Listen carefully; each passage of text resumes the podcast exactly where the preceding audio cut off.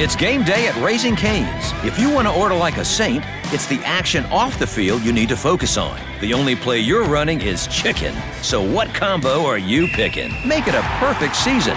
We've got tailgates of hand battered cooked to order chicken fingers and cane sauce, and jugs of freshly made tea and lemonade. All available to order online or on our app. This season is about to be unbeatable. Raising Cane's Chicken Fingers. One love. Official chicken finger of the Saints wonderful way to support what we do on this show on a nightly basis. So thank you very, very much. Mike Rivers, good to see you. And uh, United We Stand, thank you for joining us. Let's see. Eli, welcome to SOR chat. Stephen Edmond, good to see you. Susan Alloway, thanks for coming on in. And we're just waiting for Bill WD 40 to hop on in to lube us up for tonight's show because you never want to go into a show really dry. You want to be nice and smooth when you just slide on into that time slot. CS, thank you for coming on in. And uh, let's see here. Oh, where are we? No, it's not snowing here yet. That's still a month and a half away, minimum. Mm, thanks for bringing that up. Don't need snow just yet. Still warm. Electric Cuttlefish, good to see you. Matthew Goodka, welcome back. And uh, we are caught up in the chat room so far. And we're going to have a great show. Science Bob, Dr. Michael P. Masters, one of my best, best guests here. His hair is looking on par tonight. On par. And we got 10 seconds before we go here. And I'm excited. I hope you are too. And I need a favor from all of you. Throw your horns up. Let's rock.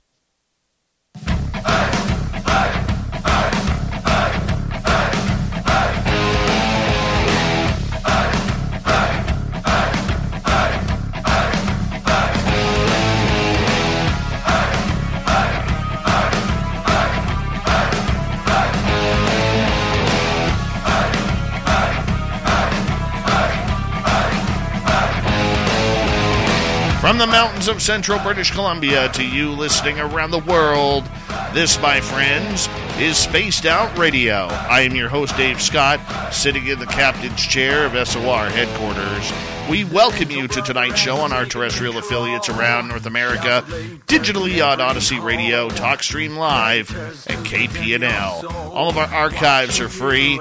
Join us at youtube.com forward slash spaced out radio do old Davey the favor, hit that subscribe button.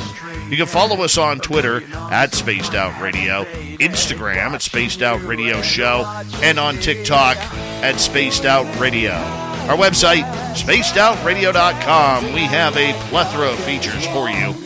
Rock out to Bumblefoot, read the news wire, check out our swag as well. Tonight's show is brought to you by Chive Charities. Help make the world 10% happier by visiting Chive Charities today. You can find them on our website. A power show of science coming up right after this. Science Bob and Friends with Dr. Bob McGwier and special guest Dr. Michael P. Masters. Everything from UFOs to time travel tonight. Then in hour number three, Among the Missing from Steve Stockton kicks things off. Then we will go into an extremely busy UFO report with little Timmy Senor.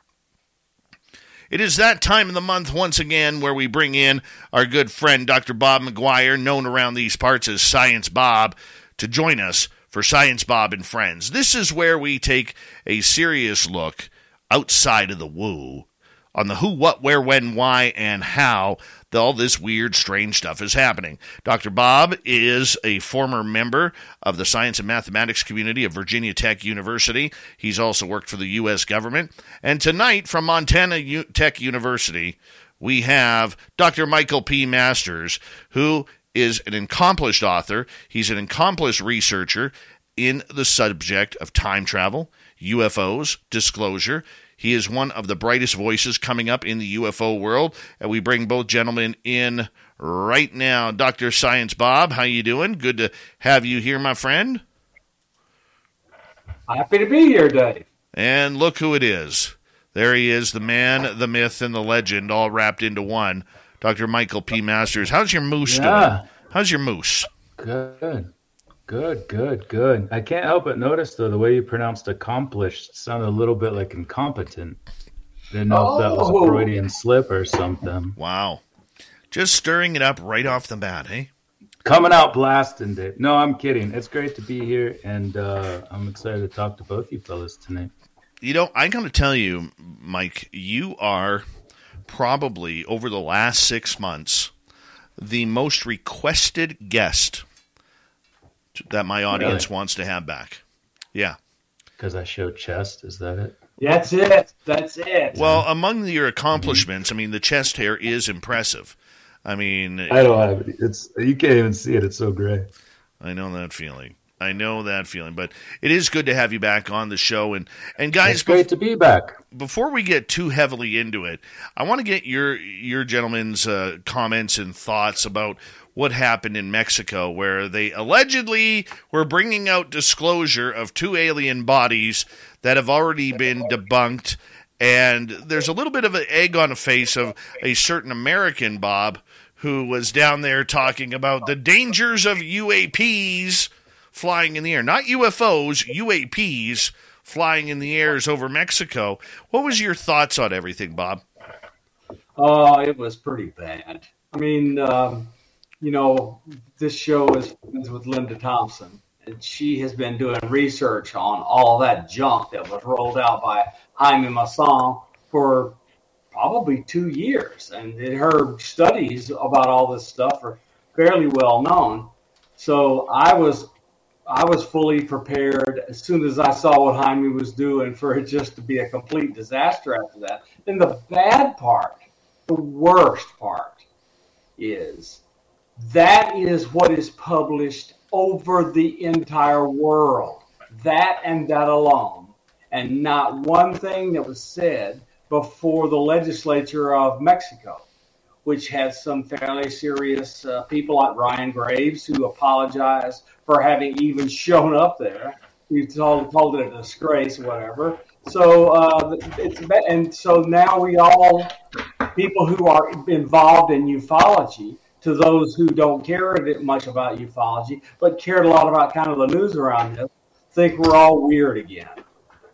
Yeah, I don't think it looked very good, and and yes, Bad. Ryan Graves uh, did issue an apology for going down there and and thinking it was going to be different.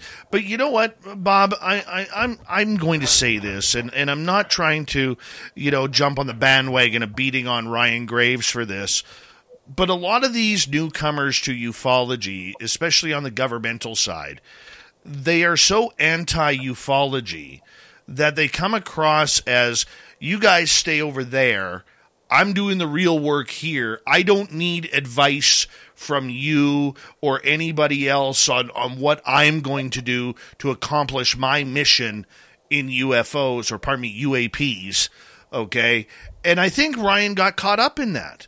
And I'm not trying to say that to be insultive, Bob, but I'm saying that I think it was a real rookie mistake because people like him are so afraid to step into the UFO world, even though they are in the world, that they're not taking advice from people who are in the know.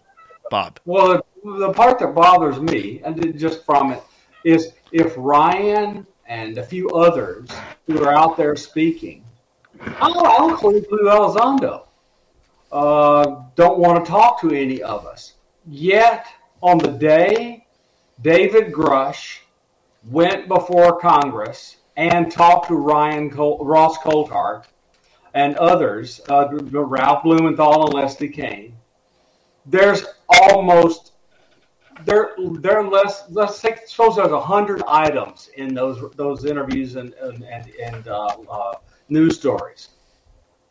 Three or four of them we didn't know and have not known for decades. The big gist of that story.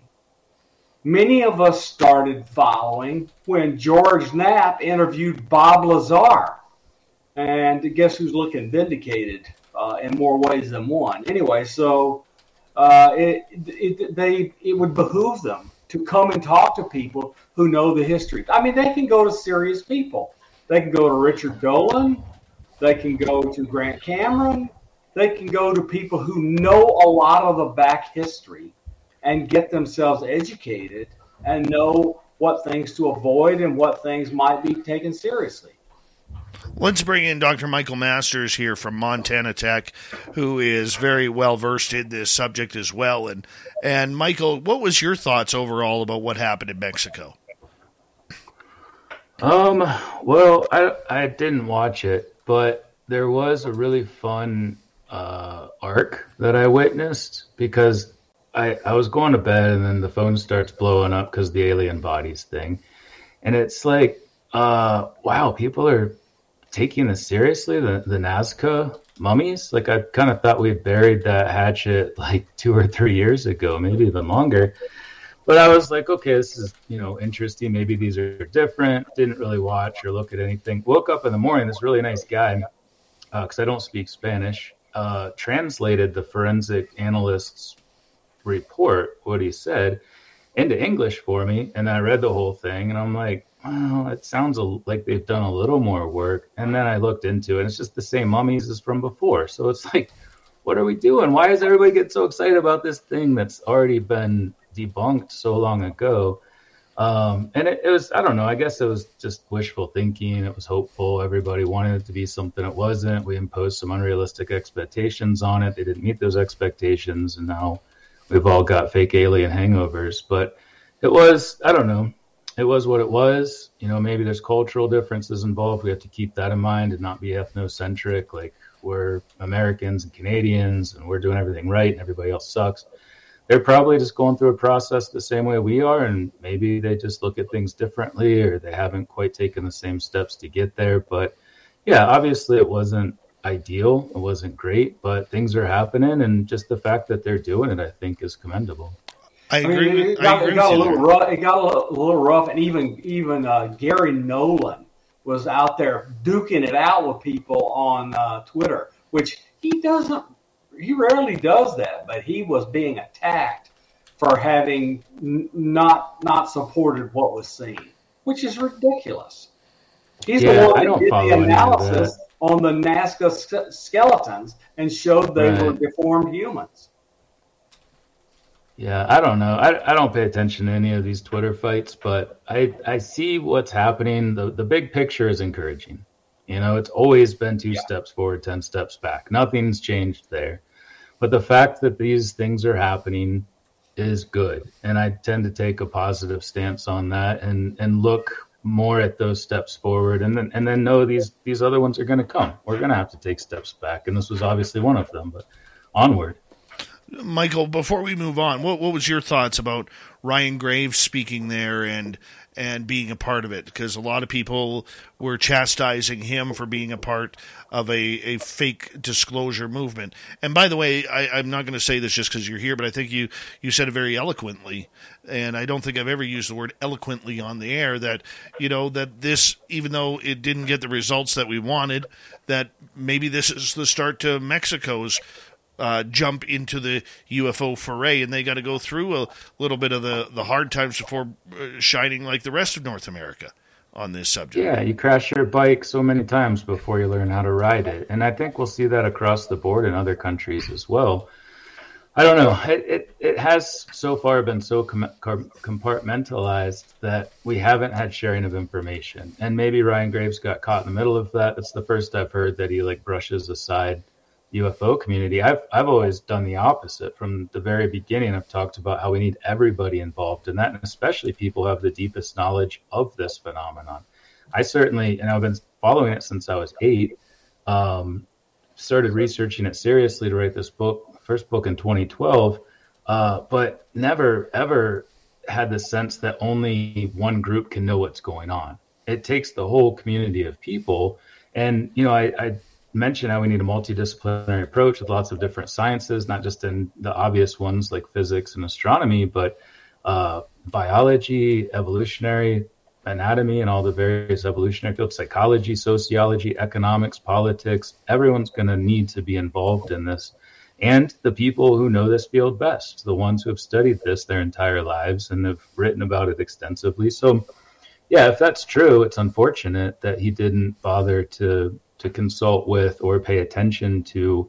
But again, who can predict the future? You know, maybe he thought he was just going to go there and talk about the the pilots, and maybe it threw him off guard too. I don't know. I want to change topics here uh, before I let you, Bob, you uh, on, loose on uh, the extra tuna fish sandwich terrestrials uh, that uh, Michael I'm actually going to run out of ways to say that. You know? No way. And when you do, I'm gonna I'm gonna make you eat your hat, my friend. Which hat? Which I'll bring a hat. I got covered a, in covered I, in various. I got a couple new ones sauce. here. I got a couple new ones here. All right. You well, know? you get ready to eat that, man. You know? I like that fedora. Thank you. Thank that you. That is nice. That is really nice. I appreciate that. And uh, it, you know how hard it was to find a hat that uh, fit my fat melon. I'm telling you, they almost had to make it from scratch. But the other the other topic I want to talk about is we are now preparing for NASA to come out with their results from their study, their $100,000 study that uh, they held a press conference to a few months ago, which pretty much everybody jumped on the bandwagon, uh, wondering if the, they were playing us as fools. And we're going to get those results, Bob. You've worked close with NASA before. I mean, what do you expect to go on? I'm expecting to hear. We've looked at a bunch of data. We can't reach any firm conclusions. There are, the government tells us there's things up there that we can't identify, even with all their abilities. And so, for us to do science, we need more data. And in order to get more data, we need more and better instruments. And in order to get more and better instruments and involve other multiple, multiple disciplinary approaches, we need a total ton of money that's got to come from the federal government. And so that's exactly what we're going to hear tomorrow. And then there will be no firm conclusions by the end. How about you, Michael? What do you think? Um, I think it'll start slow and it'll be sort of the same old, same old. And then uh, I'm predicting they'll bring out some Nazca mummies just to spice things up a little bit. And uh,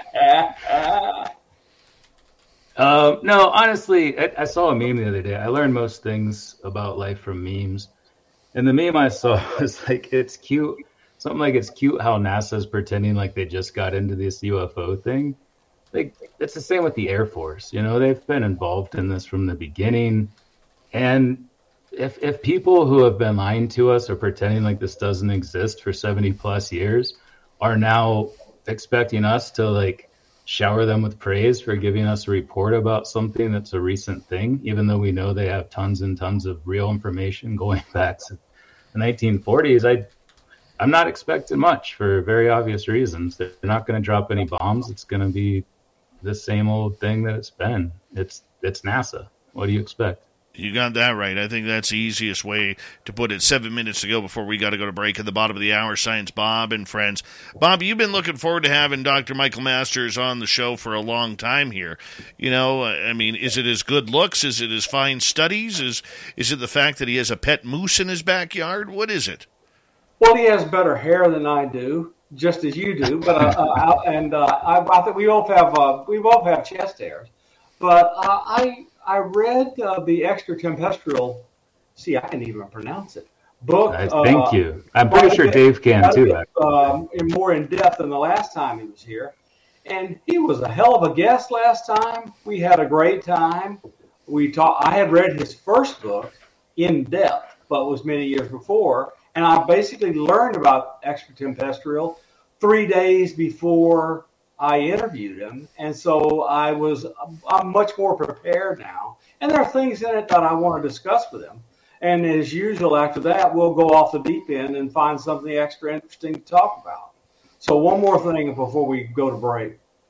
I got into it in a private group with Ron Pandolfi uh, last week and uh, yeah, unfortunately, I'm on that email thread. Yeah, yeah, I, I, know you would put unfortunately before that. It's, it's yeah, painful. yeah, yeah. I know that, and I'm sure you saw him and I and Jack go at I it. I did. Yeah, oh yes, yeah. and so uh, Ron's up there defending Susan Gough and says she's never lied to the world, and I pointed out to him the hole in his argument which is the things she said were true, but they are woefully incomplete. So, what she is the master at is lying by omission and misdirection. So, the statement itself is true, but it leaves out half the universe, and she's the master at deflecting people by telling them something that's irrelevant. And so I pointed out to Pandolfi, and after that, he went silent till Jack Sarfatti figured out what was going on. And he started writing stuff in 100 point letters screaming at Pandolfi. It was amazing. So anyway, it was. Uh, I'm sorry you had to see that, and I'm sorry yeah. I stirred it up, but I did get a good laugh out of it. You know, I don't even know who this person is. I never know what any of the fights are about. I have meticulously tried to block every single name on there except for yours and like two others. I just I don't know what else to do. I mean, sometimes if I'm in the mood, I'll read through these exchanges, and I I wish I knew what you were talking about. But well, I, the, the, the issue the issue is Sarfatti keeps putting out all of this mathematics, and I can read every mathematical equation he has, but like a lot of people, I can't quite bridge the math back to the physics. So he's trying to describe some phenomenon, and I'm trying to understand how the math is different because he keeps saying this is all known physics applied in a different way that people have made some mistakes. So yeah. uh, I, I, pointed out to him so, several things. Dave? Well, you know, it's it's funny. How much time we got, Dave? Uh, we have about three and a half minutes. Okay, good. Okay. Yeah, that's plenty.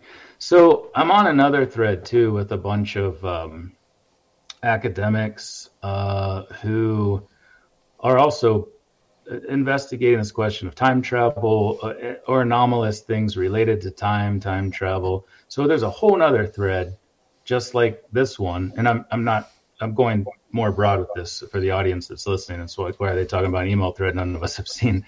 Um, but it's the same thing over there. Like it's all people being respectful and nice to each other, which is a breath of fresh air. Uh, it's a lot of like really prominent researchers at, at uh, Uh, like Oxford and, and, Yale and places like that.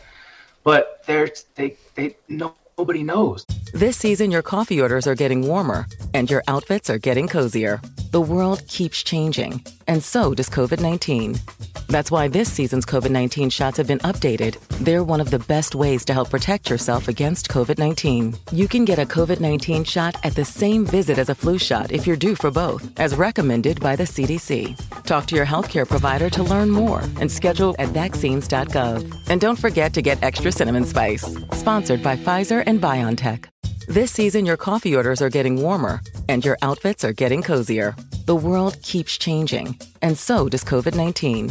That's why this season's COVID 19 shots have been updated. They're one of the best ways to help protect yourself against COVID 19. You can get a COVID 19 shot at the same visit as a flu shot if you're due for both, as recommended by the CDC. Talk to your healthcare provider to learn more and schedule at vaccines.gov. And don't forget to get extra cinnamon spice. Sponsored by Pfizer and BioNTech. This is what I've come to conclude from these things is that we're talking about things that nobody can know know possibly until we have some grand unified theory or we know you know what space and especially time emerges from like what's fundamental that it's coming from.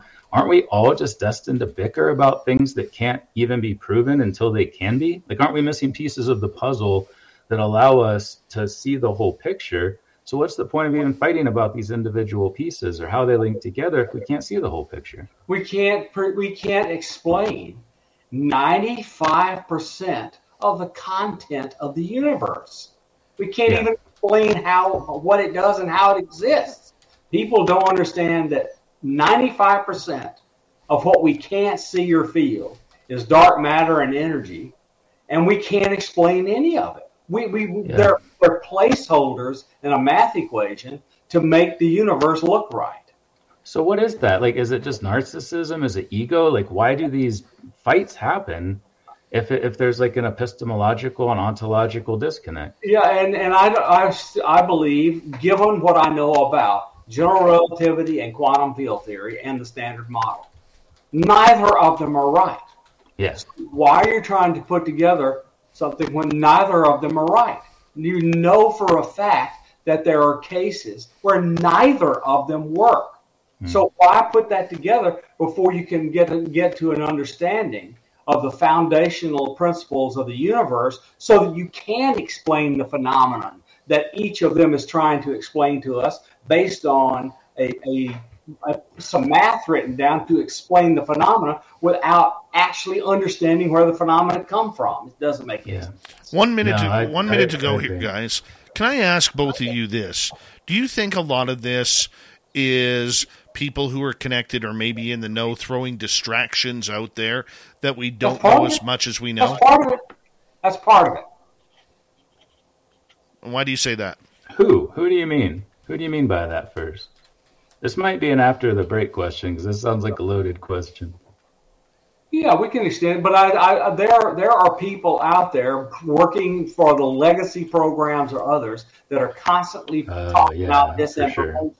and and there are others that I think hoping to make money off some of this that constantly want to deflect people so that they won't come in and steal their gold.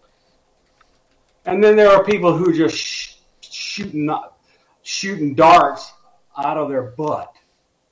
Hmm. Yeah, darts out of the butt gets a little bit sharp I'd, at I'd like to know the physics of that exactly. How you shoot a dart out of your butt. Well, we'll find out when we return from the break tonight on Science Bob and Friends. Shooting darts out of one's anus is apparently the new topic of UFOs, or should I say UAPs, on Spaced Out Radio. Science Bob is here. Dr. Michael P. Masters is here as well. We continue the UFO Tech Talk when we return on the Mighty SOR right after this.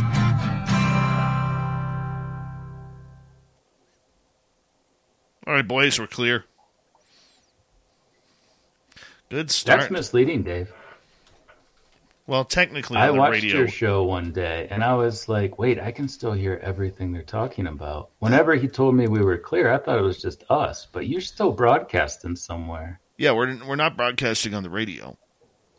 Oh, so we're But- clear from the radio, else, but people can still hear our Every, farts. everywhere we're streaming, they Yeah. can still hear it. Yeah. All right, that's the caveat I was looking for. There, it's always a caveat. By the way, my my my new sign right there that's got to go up yet. Ooh, nice. Hey, while we're doing show and tell, Hmm. I got a new glass. Oh, very nice. Nice. Wait, wait, wait. Let me turn it the right way. There you And go. the alien face. Does that look familiar at all? That Very nice. Like, yeah. Looks like the bat signal. A little bit. Yeah, it's that that uh, three images I had in the front of my first book with the Oh, yes. chimp head and the human head and the alien head. Hey, you you guys chat. uh, I, I'm just gonna go check on my boy. Okay, I'll be right back. Yeah, go for it. It's always an important thing to do, especially if they're playing with rabid raccoons or wild animals of any sort. Really, Yes.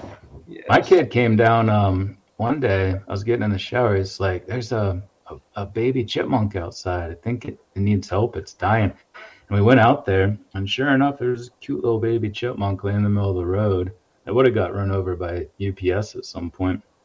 And um, we kind of put gloves on. You know, I've been vaccinated for rabies, but then I scooped it in this little bucket and we nursed it back to health. Brought inside, it ate like 10 blueberries, like 10 pieces of cat food, just everything we fed it, it ate. And it just came back to life. We kept it for about a week, then let it go. And it was such a, a cute little thing. Got to hold it in my hand. It would just No, sit in my that's awesome. from time to time. Did you- does it ever come back? My wife thinks she saw it a week ago because she was outside and this chipmunk came running up, like right where she was standing, and looked up at her. And and they never do that here. All the other chipmunks have always just run off when we come outside. So I, I wasn't there for that, but she's pretty sure it was our, our friend. Maybe it was looking for a blueberry or a piece Yeah. of food. Probably was. It definitely loved them.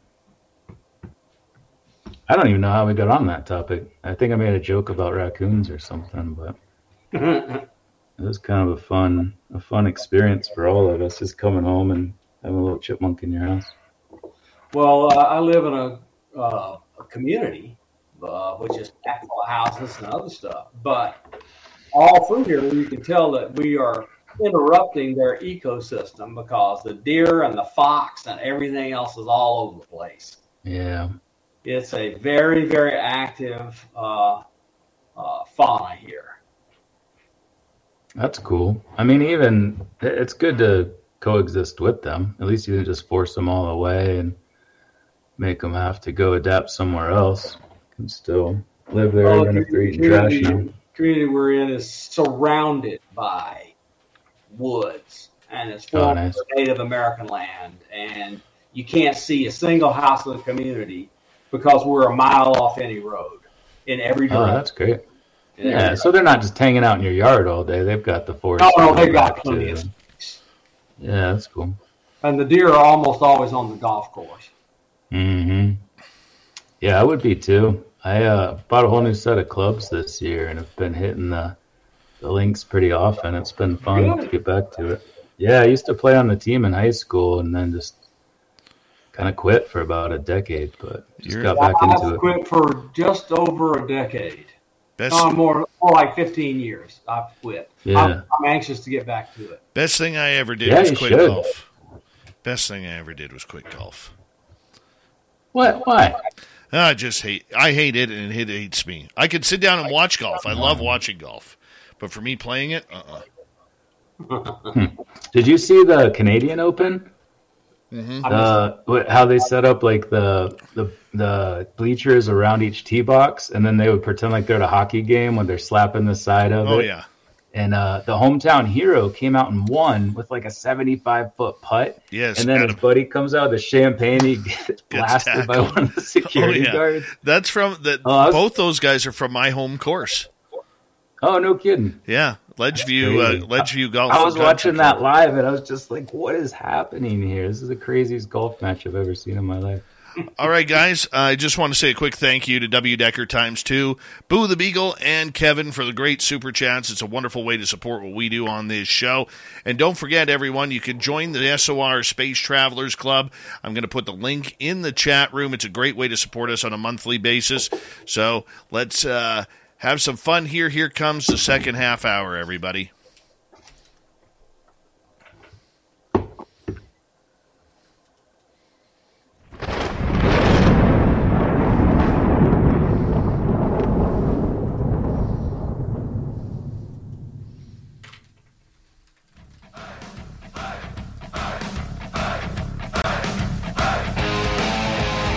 Second half hour of Spaced Out Radio is now underway. Thank you so much for joining us. My name is Dave Scott. Very much appreciate earning your listening ears. Reminder to all of you that if you've missed portions of this show or others, you can check out our free archives by going to youtube.com forward slash spaced out radio. Do old Davey the favor, hit that subscribe button. Our website, spacedoutradio.com. We have a plethora of features for you. Rock out to Bumblefoot, read the news wire, check out our swag. Follow us on Twitter at Spaced Out Radio, Instagram at Spaced Out Radio Show, and you can support us by joining the Space Travelers Club on Patreon. Here we go, Science Bob and friends, continuing Dr. Bob McGwier as he joins us each and every month to look at the who, what, where, when, why, and how of the woo, and also joining us from Montana Tech, Dr. Michael P. Masters. Gentlemen, welcome back. And Science Bob, right before the break, we kind of asked a little bit of a loaded question about, you know, whether or not a lot of these people who are talking negative about ufology or pro government are actually voices that are more in the know and want it, the secrets to be kept. Well, that, that's part of them. That's not all of them. I mean, uh, you, you know, like I mean, you, you've got people that are like recently converts, given the government has come out with stuff, and um, uh, Michael got into it with uh, Shermer uh, in, in, a, in a in a forum, and because he was claiming that everybody who was abducted was This season, your coffee orders are getting warmer and your outfits are getting cozier. The world keeps changing, and so does COVID 19. That's why this season's COVID 19 shots have been updated. They're one of the best ways to help protect yourself against COVID 19. You can get a COVID 19 shot at the same visit as a flu shot if you're due for both, as recommended by the CDC. Talk to your healthcare provider to learn more and schedule at vaccines.gov. And don't forget to get extra cinnamon spice. Sponsored by Pfizer and BioNTech. AT&T and Verizon lure you in with their best phone offers, only to lock you into a 3-year phone contract. Three years. Missing out on the latest, greatest phones because you're trapped by your carrier. Not at T Mobile. Break free from three year phone contracts with our best Go 5G plans and say goodbye to being stuck with an outdated phone. Now, with T Mobile's best Go 5G plans, upgrade when you want. Every year or every two, you decide. At T Mobile, you have more choice than ever to take charge of your upgrade, all on America's largest 5G network. Visit T Mobile.com now to take charge of your phone upgrades.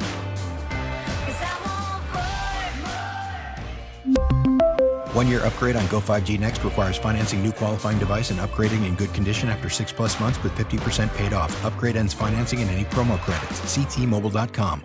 Uh, guilty of sleep paralysis. Oh, yeah, that was so dumb. Oh, it was really I remember especially that. I was like, John did I read that? especially John Mack and Yeah. Bud Hopkins have absolutely destroyed that argument, and everyone who's followed them has says what we're seeing here cannot possibly be sleep paralysis. So anyway, but so there are all sorts of people for all sorts of reasons that are it's a, it's a popular topic in a bunch of circles. And people always want to look like they're involved and have a lot to say. So they pop off at the mouth and make stupid remarks, or they're part of a cover up. hmm.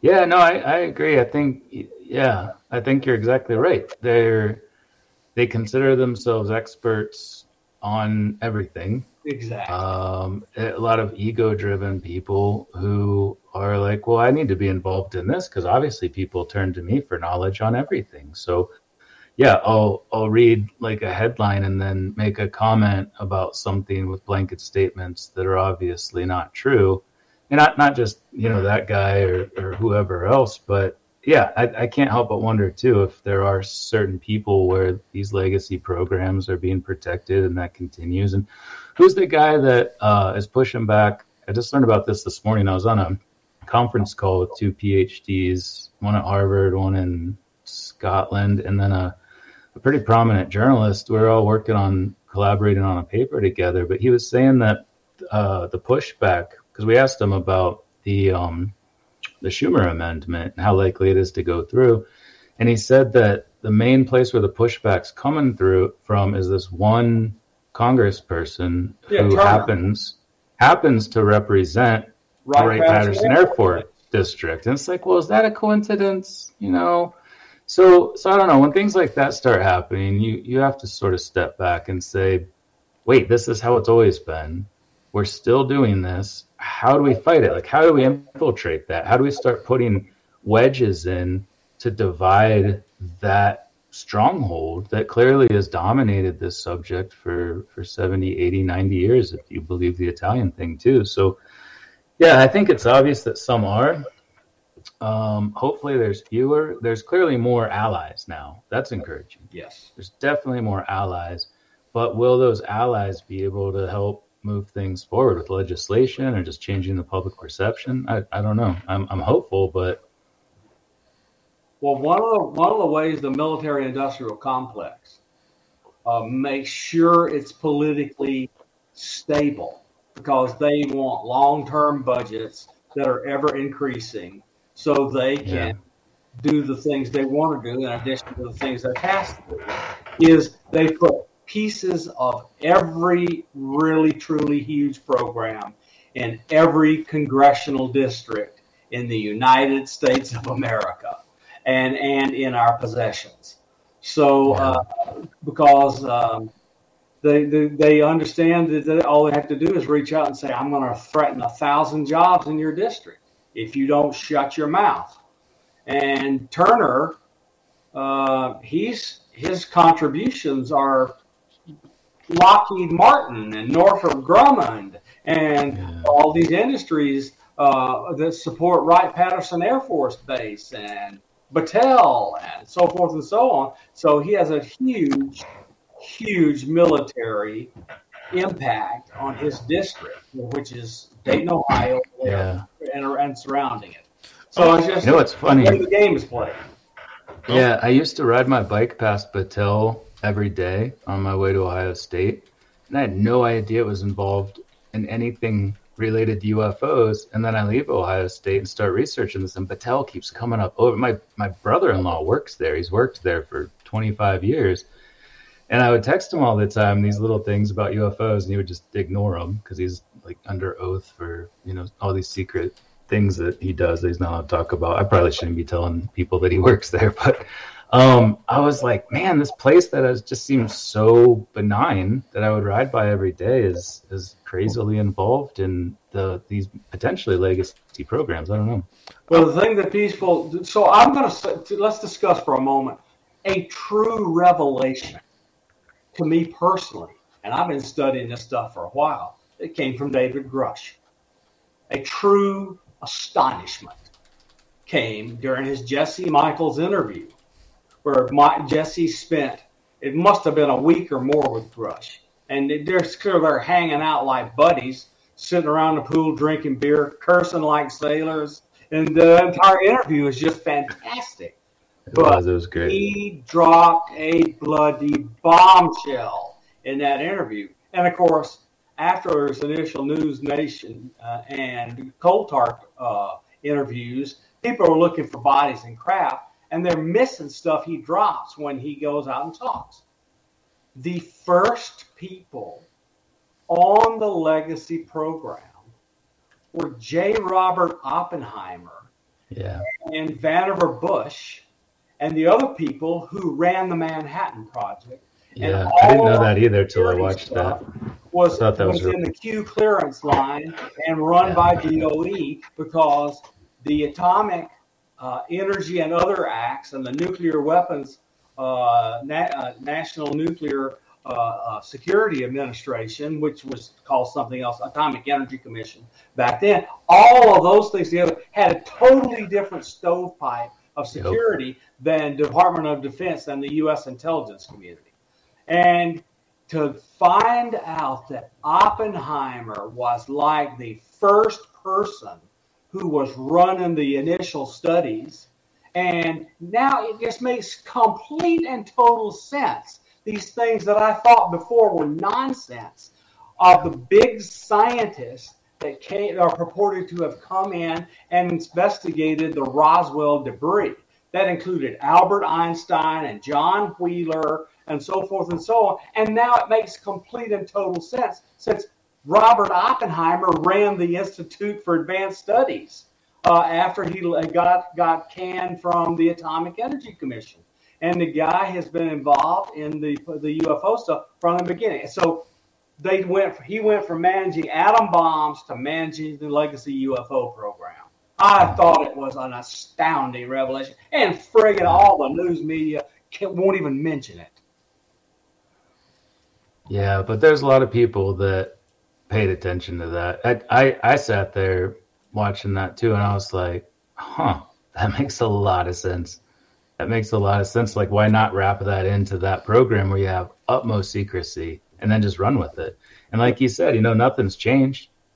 That it's these people with the same mentality from that time period who just keep recapitulating the same process and the same people and passing down that legacy of, of deceit and lies and cover ups and I, I I can't help but wonder if maybe that time's coming to a close. If we're getting to the point where there's enough pushback, and then things like you know Jesse's video obviously help with that to get people like, wait, whoa, that does make sense, and and why wouldn't they do that? They can like that. This thing is probably even more powerful. You know, if it's running on zero point energy or something, that's arguably more powerful than atomic weapons, even. So can you, can they wouldn't have known that at the time, but there's potential there. So why not hide that? A limitless well, limitless well yeah. of energy is the vacuum energy of the universe. I mean, Right. we can't even estimate how large it is because the estimates we made are complete nonsense. They're Well, isn't that isn't that like the cosmological paradox or something? Yeah, well, you, there's this, we, like, we this broad range of- why, why our calculations of the vacuum energy are yeah, 50 orders of magnitude off. right. I mean, there's something, there's clearly something wrong with our physics. There has Mm-hmm. been. We keep patting ourselves on the back by how accurate the standard model is and how Einstein's general relativity keeps getting proven over and over. But that's because we have the wrong description and we can't write down these corner cases where we could go out and do experiments or observations if we knew these corner cases and show that both of them are wrong. But look, here's what we have now, and it's right. We just aren't able to do that yet because we haven't figured out where we've gone wrong. Now, I thought the other part of the Jesse Michaels interview that was really interesting, besides, oh, and by the way, Battelle, uh, as we got, was the place where the, the memory metal nitinol was brought out from Roswell and put into indu- industry. But Battelle Runs is the largest uh, uh, owner operator, if you will, of national laboratories. They operate Oak Ridge, they operate Los Alamos, they operate Hanford, and on and on and on. And, and Livermore, uh, Lawrence Livermore Laboratories, Battelle operates them for the Department of Energy. They are just inculcated into all sorts of secret stuff, and everybody knows about the nuclear weapons and stuff that go development and engineering and storage and maintenance and so forth that goes on in those labs. They don't understand how totally embedded those labs are and throughout anything secret Yeah. in the United States of America. I mean, people keep remembering that they remember that Sandia National Laboratories is a nuclear weapon engineering facility and storage place, but they keep forgetting that some of the most outrageous UFO history was carried on uh, by people that were operating in and around Sandia, and in Sandia uh, with the with the uh, Richard Doty story of of uh, taking a guy. This season, your coffee orders are getting warmer and your outfits are getting cozier. The world keeps changing, and so does COVID 19. That's why this season's COVID 19 shots have been updated. They're one of the best ways to help protect yourself against COVID 19. You can get a COVID 19 shot at the same visit as a flu shot if you're due for both, as recommended by the CDC. Talk to your healthcare provider to learn more and schedule at vaccines.gov. And don't forget to get extra cinnamon spice. Sponsored by Pfizer and BioNTech. AT&T and Verizon lure you in with their best phone offers, only to lock you into a three-year phone contract. Three years. Missing out on the latest, greatest phones because you're trapped by your carrier. Not at T-Mobile. Break free from three-year phone contracts with our best Go 5G plans and say goodbye to being stuck with an outdated phone. Now, with T-Mobile's best Go 5G plans, upgrade when you want. Every year or every two, you decide. At T-Mobile, you have more choice than ever to take charge of your upgrade. All on America's largest 5G network. Visit T-Mobile.com now to take charge of your phone upgrades.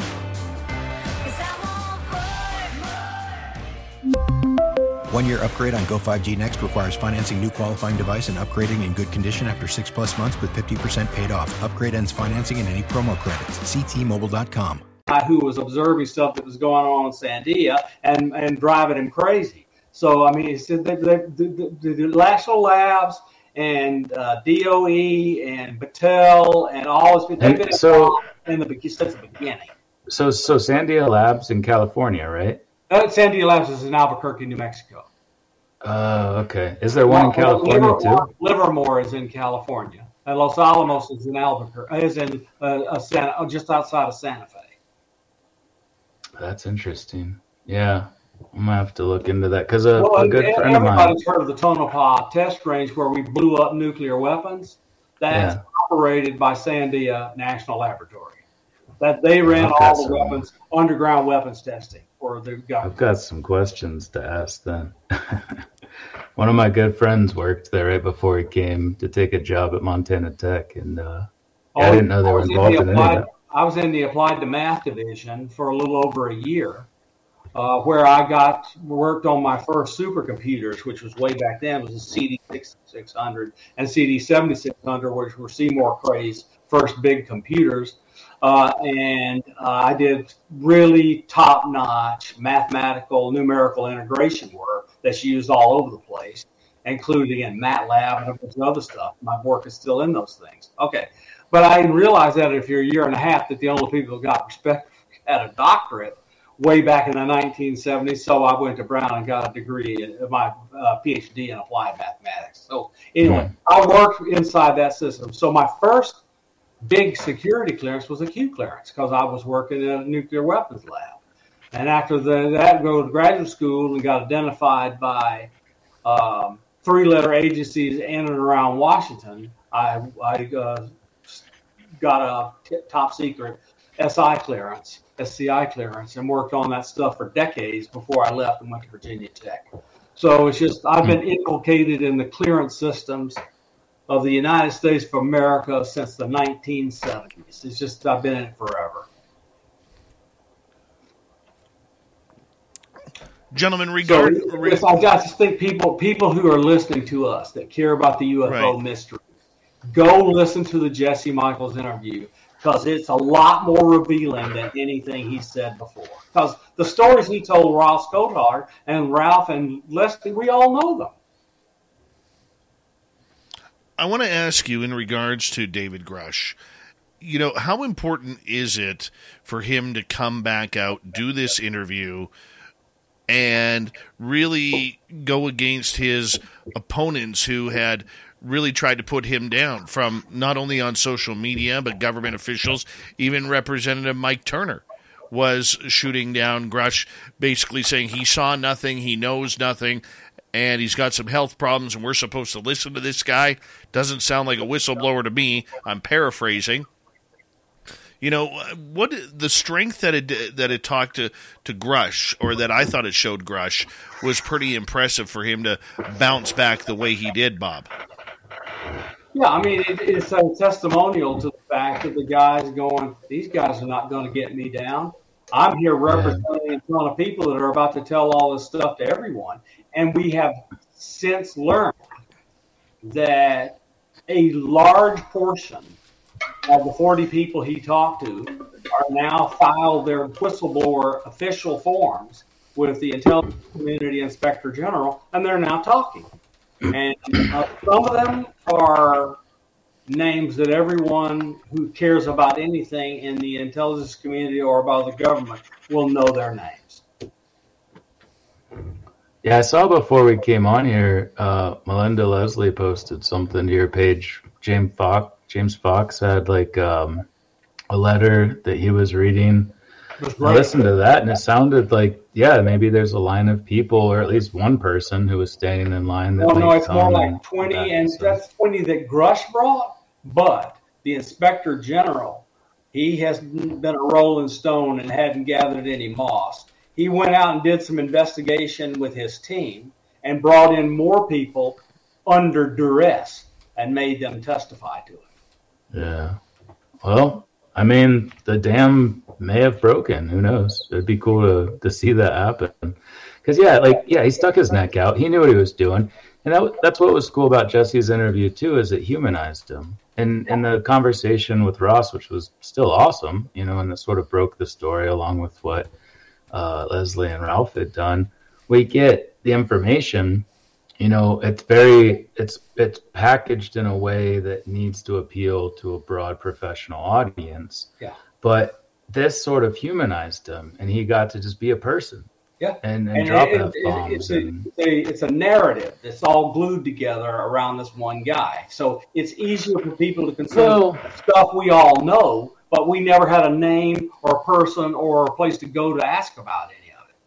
Now, yeah, I mean, obviously, it's all part of the narrative still, but I, I do feel like it helps to hear it because because when he came out and talked to Russ Ross, you could tell he was like focused and like this is what I can say. He probably had just come out of a lot of those conversations with the lawyers around what he can and can't say.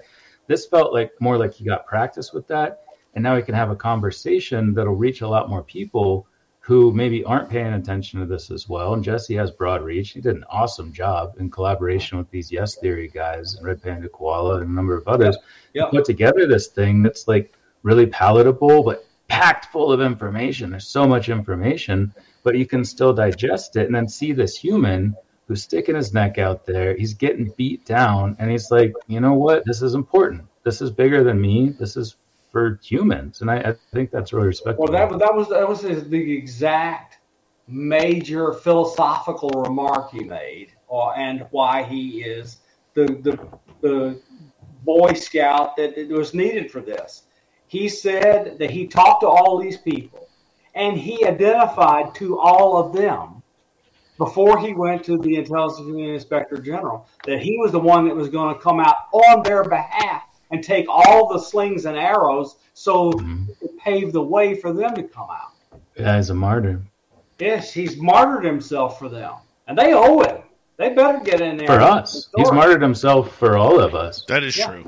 Like obviously, obviously we all have baggage. You know, I, I had a person. I I've started working with this guy who's interested in making a a documentary about the book. Whatever I've said that like a hundred times, and they all fall through for various reasons. But he asked me directly. He was like, "So do you have any skeletons in your closet I need to know about? Because I don't want to start doing this, then find out like you you rape pigeons or something." And I was like, "No, I I've got no skeletons. I I live a a very honest life, but I think it's important to ask that, you know, and it's unfortunate that because we all have little things, you know, homeboy's got PTSD. He, he drank, he was suicidal, obviously, you know, like, but for people to come out and attack him, so it's cool that the, the Jesse's crew called them out on that too, because it's a part of the story Yeah. that needs to be told. You know, this is going to happen when you come out and do this. When you take one- for the team, people are going to pile up on you.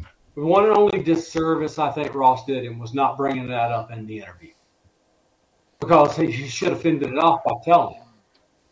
He Ross. Maybe, but he didn't Ross But, yeah, but it's not a big deal. My point is, it's not a big deal. Like we've we all have stuff like that. I've had the cops called on me at least five times.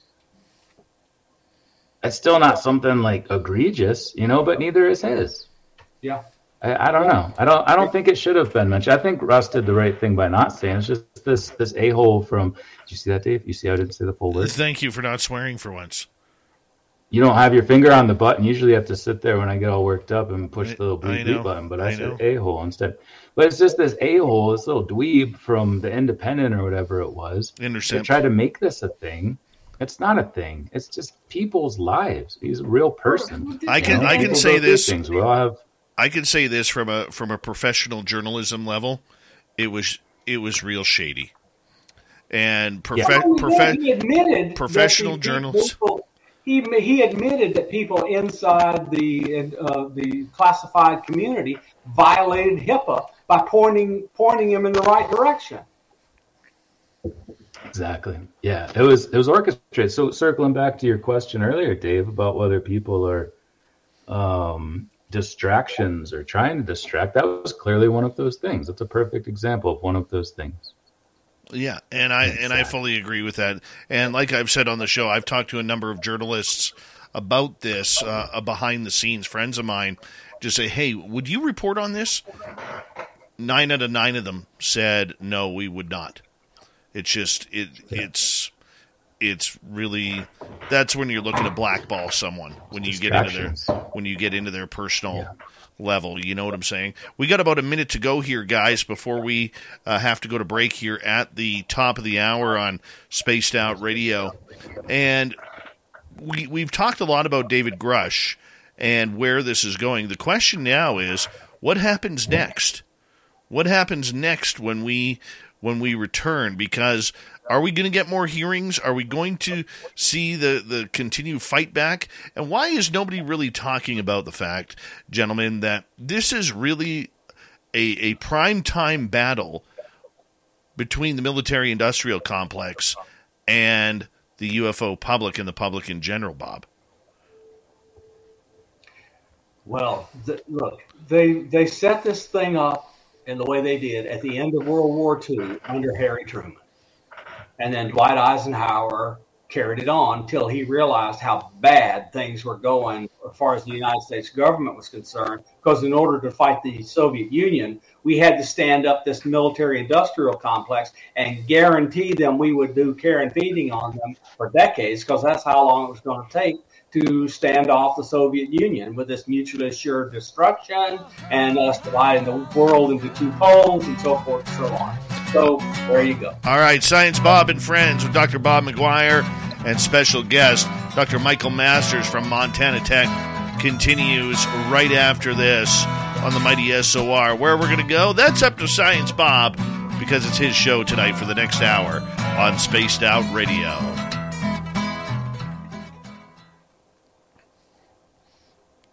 All right, we clear. Hey, I might have, I might have to reconnect. My my internet started chunking really bad. Is there a way to hang up and call back? Or? Yep, Oh yeah. yep. Just, click use on the link again. yeah, just After click on the same leave. link. Okay. Hit leave, hit the leave button, and click on the link and come back. All right, I'll, I'll boot you from the Cool. I've noticed that helps with StreamYard. So Yeah, I'll boot you All right, from I'll the see you in a studio. bit. All right, there he goes. Timoth, man. Bob, you're, you're, you're they're bugging you about your uh, your microphone tonight because it's real choppy. We can still hear you, but Yeah, I it's it's ridiculous. So the, the good microphone. Well, I'll try. I'll try it. Let me try it now that I've done something.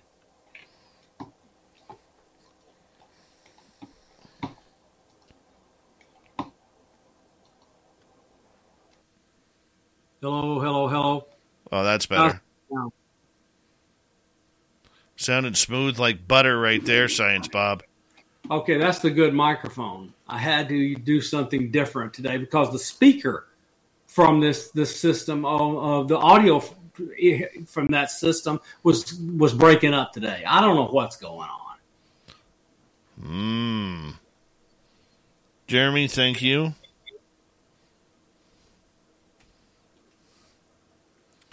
Mm-hmm.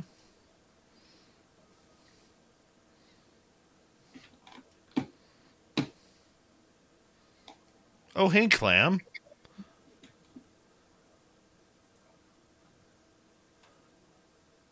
Okay. I got you. I got you, Clammy.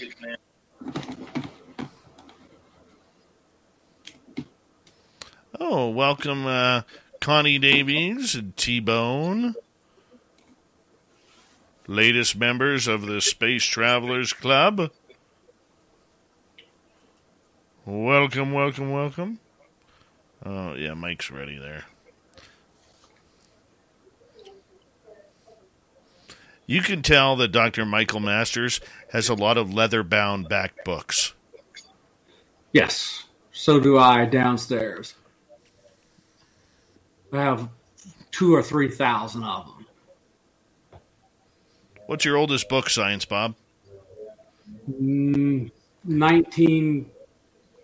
1920s is the first one I bought, but uh, I inherited some from my grandmother that are two or three hundred years old. Oh, shoot. Wow.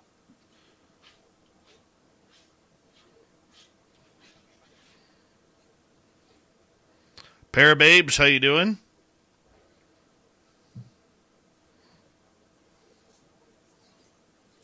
Mm-hmm. Hey, do we know if Lorian's doing uh, UFO con or not? I don't know at all. I there are impediments which you know about, but Yeah. uh, so far as I know, the answer is indeterminate. Hey, Ukrainian Anita, how are you? How's your health? Are you feeling better? Well, gosh, I hope so. I got your posters out the other day. I'm going to be putting them up right in this area here. No, this area right here.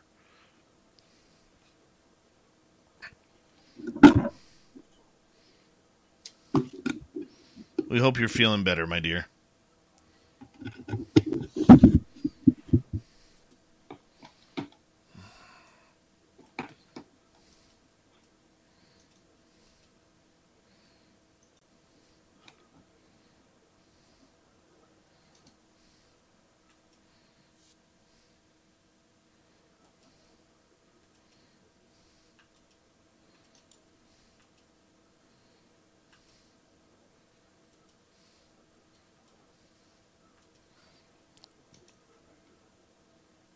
UFO whistleblowers, how you doing? How you doing?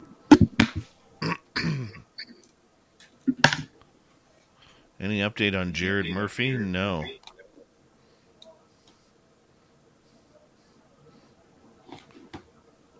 What's the over under right now on gorgeous Kim Jellin sitting at her keyboard right now, flossing her teeth? I want the Vegas odds on that because I'm going to put some money down.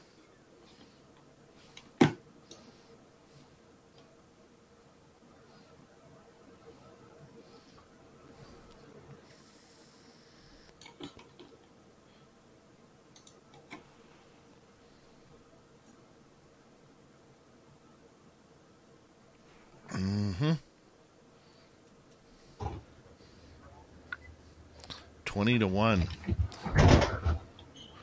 Was I right, Kim?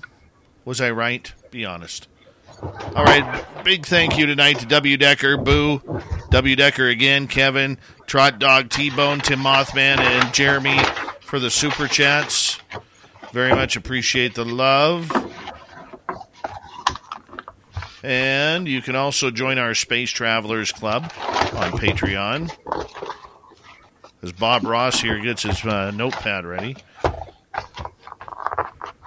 right. There we go.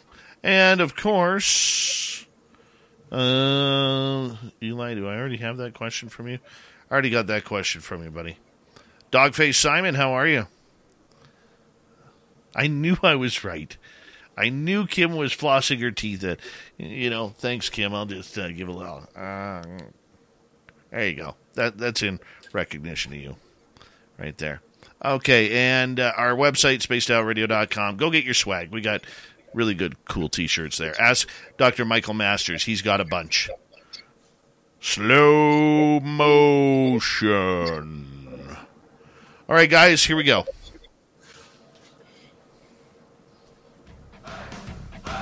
You're listening to Spaced Out Radio with Dave Scott. Follow Dave on Twitter at Spaced Out Radio and on Facebook, Spaced Out Radio Show.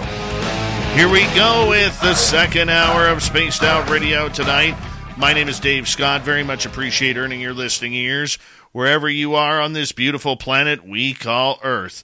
Hello to everyone listening in on our terrestrial affiliates around North America digitally on Odyssey Radio, TalkStream Live, and KPNL. All of our archives are free. Join us at youtube.com forward slash spaced out radio. Do old Davey the favor, hit that subscribe button. The Desert Clam is set the password for tonight in the SOR Space Travelers Club. Hekistotherm. Hekistotherm is your password. Nobody knows what it means, but the clam sets a password each and every night right here on Spaced Out Radio our website, spacedoutradio.com. We have a plethora of features for you. Rock out to Bumblefoot, read the news wire, check out our swag as well. Follow us on Twitter at Spaced Out Radio, Instagram at Spaced Out Radio Show, and join us on Patreon in the SOR Space Travelers Club. Here we go. Hour two of Science Bob and Friends. Dr. Michael P. Masters from Montana Tech is here. Bob, I'm going to get you to turn your speaker down just a little bit because it's getting a little bit of feedback on that. If you don't yeah, I'm mind. hearing that too. There's mad, mad echo. Okay, I got it. There I we can, go. I can lower the. It's the. It's the. Uh, it's the um, mic volume. That's okay. That's okay. We got you, my man. We got you covered. So where are we going this hour on Science Bob and Friends tonight, Bob? Well, um, uh, are there any audience questions that uh, you would like to address quickly before I dive into the other conversation? Absolutely. Let's go to Eli here. If uh, McCarthy approves a public hearing, should a first-hand witness be present? So that depends. If the first-hand witness is only going to speak to top secret, uh, specially compartmented information, and other handling caveats like special access program and un- un- unacknowledged special access program, especially if they're waived. All that gobbledygook means if they're going to talk classified, they won't be in a public hearing. All right. I want to ask you guys, you know, we talked a lot about David Grusch earlier, but you know, how do we see the resistance uh, coming, and what should we watch out for regarding the resistance towards this subject? You know, we know there's a lot of heat. We know Mike Turner recently came out and stated he does not feel the need for any more UFO hearings, thinks it's a waste of time and money. And I can see a lot more of that coming through. Bob, where do you sit on that? Um, I'm, I am not sanguine the House is going to pass the Schumer amendment to the National Defense Authorization Act. So I don't know whether people are paying attention or not. If you're not paying attention to what's going on in Washington, D.C., good on you. I've just kind of gotten in a habit of constantly paying attention to it, given I lived in it for decades. The House this season, your coffee orders are getting warmer and your outfits are getting cozier. The world keeps changing, and so does COVID 19. That's why this season's COVID 19 shots have been updated. They're one of the best ways to help protect yourself against COVID 19. You can get a COVID 19 shot at the same visit as a flu shot if you're due for both, as recommended by the CDC. Talk to your healthcare provider to learn more and schedule at vaccines.gov. And don't forget to get extra cinnamon spice. Sponsored by Pfizer and BioNTech. AT&T and Verizon lure you in with their best phone offers, only to lock you into a 3-year phone contract. 3 years. Missing out on the latest greatest phones because you're trapped by your carrier. Not at T-Mobile. Break free from 3-year phone contracts with our best Go 5G plans and say goodbye to being stuck with an outdated phone. Now, with T-Mobile's best Go 5G plans, upgrade when you want Every year, or every two, you decide. At T Mobile, you have more choice than ever to take charge of your upgrade, all on America's largest 5G network. Visit T Mobile.com now to take charge of your phone upgrades.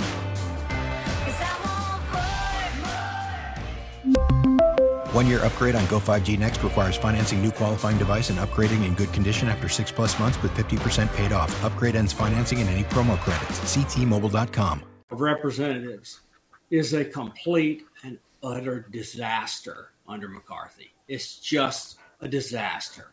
He's got backbenchers standing up in the House of Representatives and threatening his job to the American public on television.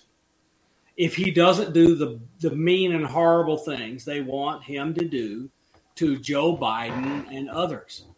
And it's just a demonstration of how utterly weak McCarthy is.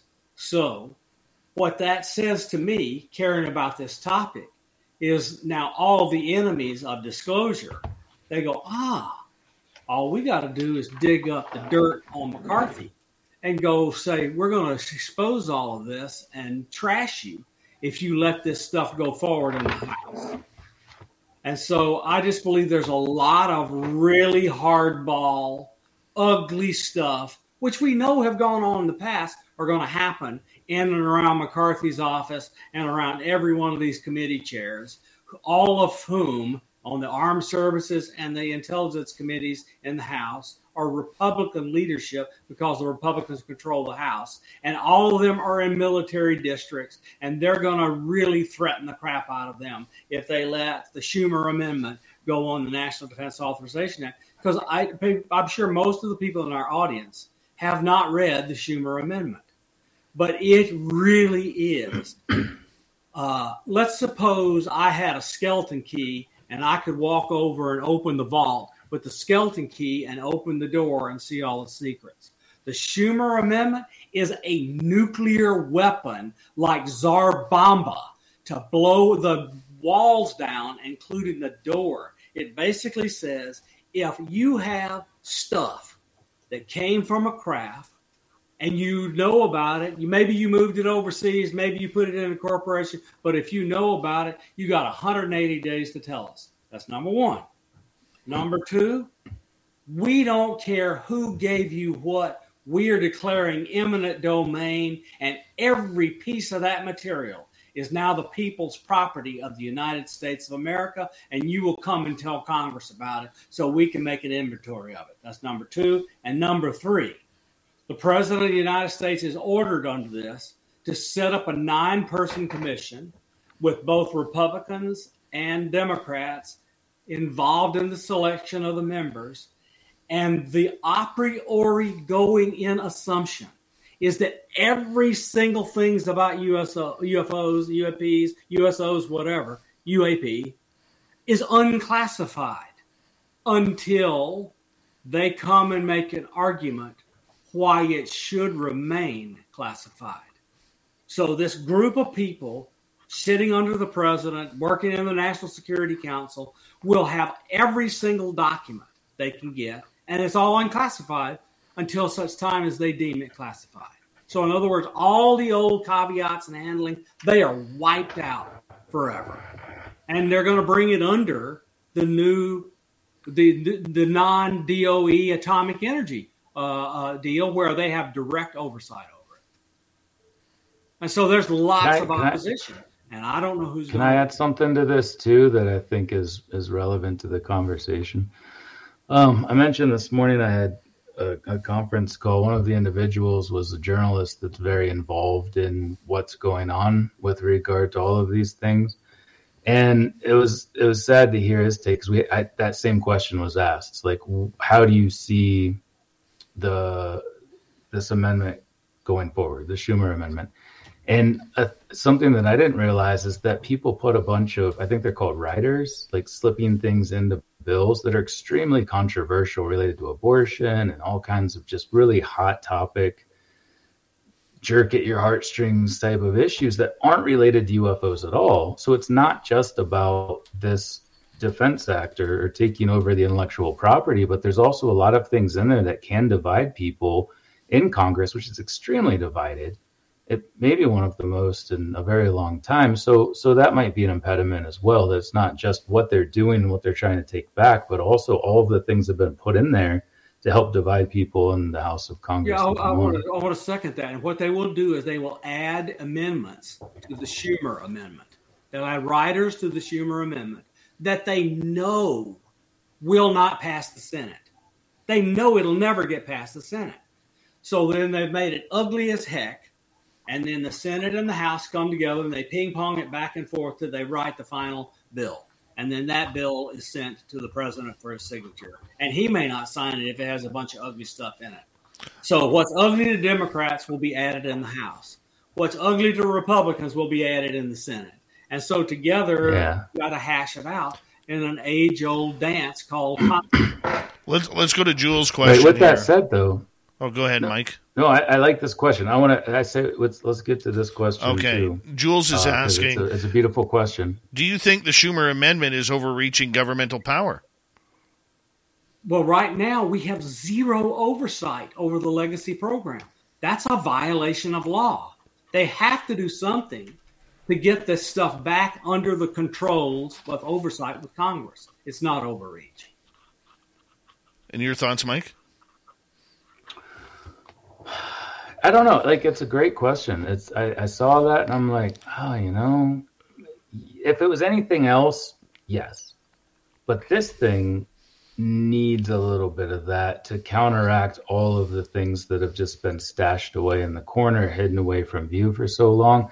And I, I, I don't know. It's hard to qualify it like that. Like any right. sort of just massive takeover. If you're going to say, all of the oil industry is ours now, or all of the defense industry is ours. You know, we've privatized it, so it's kind of silly to say that. But my my gut reaction was like, well, maybe it is. But with the UFO phenomenon, I, I don't know. I don't know. Maybe we need that, and maybe this is an attempt to just reestablish balance because it's always been them, them, them. Do whatever you want, take whatever you want, make as much money off of it as you want. While you leave us, you're destroying this planet maybe this is an attempt to try to balance that out a little bit.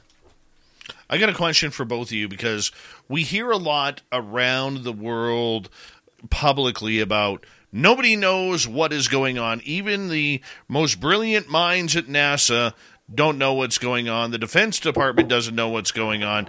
Nobody seems to know. Who does know? Let's get some names out there.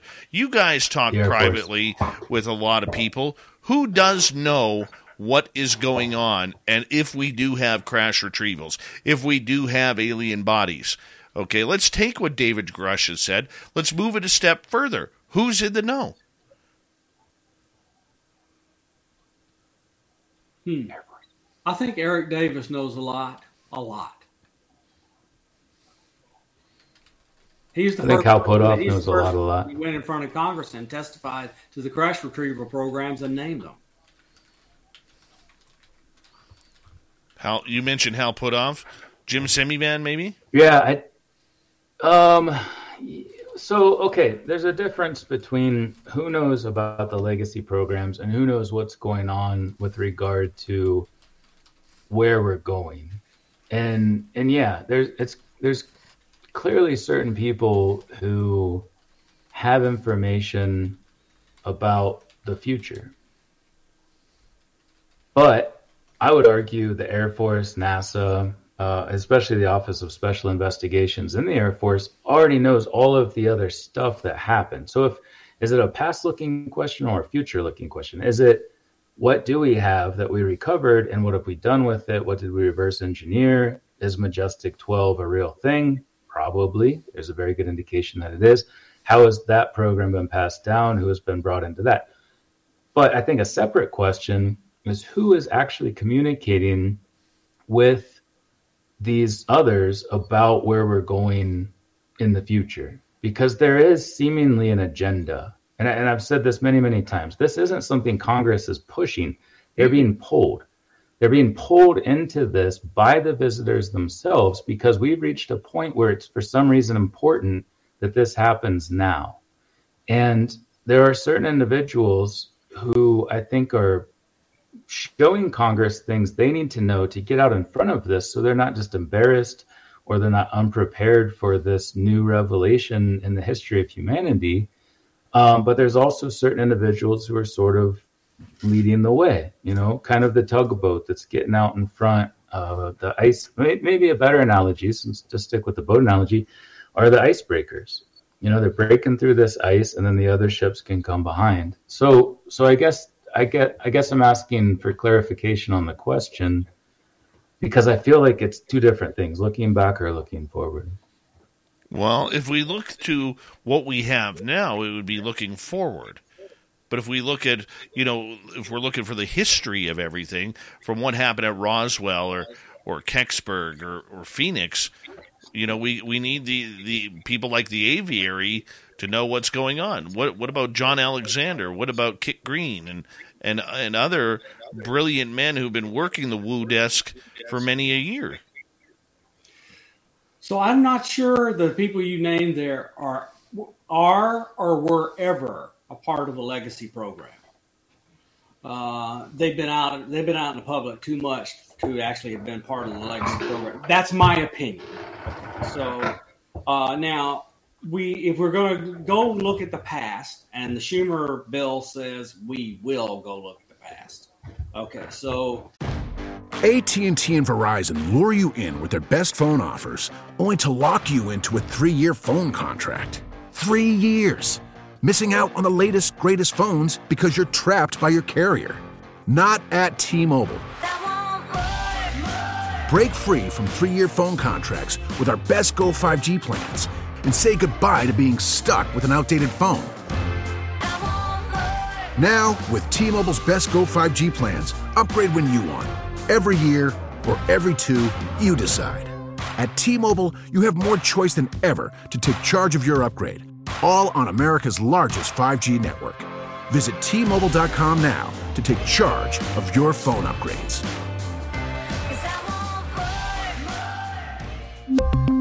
One year upgrade on Go 5G Next requires financing new qualifying device and upgrading in good condition after six plus months with 50% paid off. Upgrade ends financing and any promo credits. Ctmobile.com. Hear that? That's the sound of your money slacking. Make it work harder for you at Sunbelt Federal Credit Union. Featuring high yield certificates of deposit with just a $500 minimum deposit, like 10 months with 5.27% annual percentage yield, and 18 months with 5.33% annual percentage yield. Visit your nearest Sunbelt branch or go to sunbeltfcu.org. SFCU is federally insured by the National Credit Union Administration. Yeah, which is yeah, good. there, we all know stories, and to us, they're just stories. But the constant narrative through these stories is ugly, ugly, ugly crimes were committed to keep this a secret, especially in the 40s, 50s, and early 60s. And something changed around then and that it stopped. Uh, the ugliness began to taper off. Okay, so, but I mean, we've heard stories of murder. We've heard stories of people having their property stolen from them without a warrant and no due process. And so it's just, we cannot afford, Dave, to destroy, to the utterly destroy the institutions in the United States of America that we have come to rely on to maintain our country. So we have to figure out some way to bring some of this out, heal the wound, and let them go forward. Like the most respected institution in the United States of America up until uh, 2000 and uh, 2000 and 2000 was the Department of Defense. Is the most respected institution in the United States of America. But since 20 years of war in Afghanistan and a, a false uh, premise war in Iraq and a bunch of other stuff, they're falling large. They've fallen a long way in public opinion, and we just can't afford to not trust these institutions. So whatever this rot is at the bottom of these institutions, it needs to be fixed because that rot is like a cancer that spreads all over the government. And because people don't trust our institutions. And now we have this guy from the Secret Service come out and hand us a bullet that he picked up off of JFK's limousine floor and put it on his gurney. And he's telling us how he got it and where it came. And it just utterly destroys the Warren Commission conclusions. I mean, we, we, we can't afford to destroy our institutions while we're trying to learn the truth. So we do know that there are peoples and key holders to the truth. You know, the question is why the secret? In your opinion, Dr. Michael Masters, what is holding back any sort of movement of humanity forward? Um, as far as the secret keepers go, the gatekeepers, yes. or what? The gatekeepers to the UFO story. Yeah, I mean, it, I thought again to circle back to to Jesse's doco. Uh, there was a section in that where they broke that down in very succinct terms, which was really interesting to see because Jesse's extremely well read and extremely articulate, and David Grusch has a, really deep knowledge of kind of what's been going on from his work with all these different agencies. So to see those minds combine to sort of break that down, like what are the different things that may keep us from that? Is it the, the being scared of what might happen with the economy or the public perception, or is it protecting these secrets? And you know, obviously, what they showed with the um, Oppenheimer and the Manhattan Project and everything played into that. So I, I don't I don't know. I mean, I think it's probably just about money. It's always about money. It's about what's the profit potential from this. They got something that's highly advanced that likely came from the future and in my I would like to argue informed opinion, but some might take issue with that.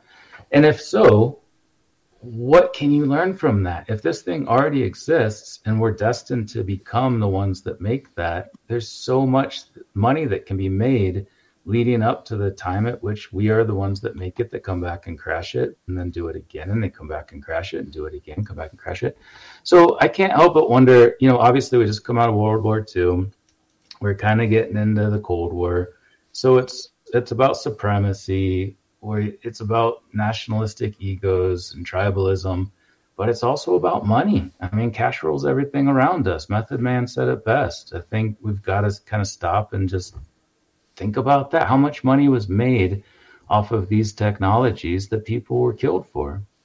That's number one. And number two, there are things it, about our economy and the world economy, and especially the United States economy and the global financial system, that are utterly dependent on that five letter word energy. So let's all of a sudden yeah. walk out the door. You plug your plug into here and you can power New York City. And and then Con Ed and other energy companies, oil companies, coal mines, boom, they're dead and over in, Yep. a, in a New York minute. That will utterly destroy the world economy because it's being made over from a whole different premise. To energy is costly; we have to dig into the earth to get it, or or collide atoms together with neutrons to split and get it. To it's free and it's easy, and here's the deal: here's the metamaterials that'll do it for you. That's And, and where do all those people go? Where do Where they work where now? you know, we, we saw it happen here in Butte, Montana. There was a huge mining industry, and then boom, it's gone. And and, and the world runs. People keep trying, but their their tries are jokes. The world runs on the United States petrodollar. Now let's make it worthless with free and unlimited energy. The United States has controlled all the world's major institutions because it owns the petrodollar. And it's gotten itself to a place now where nothing will threaten that except something like free energy. Yeah, we invaded a sovereign nation to maintain that supremacy.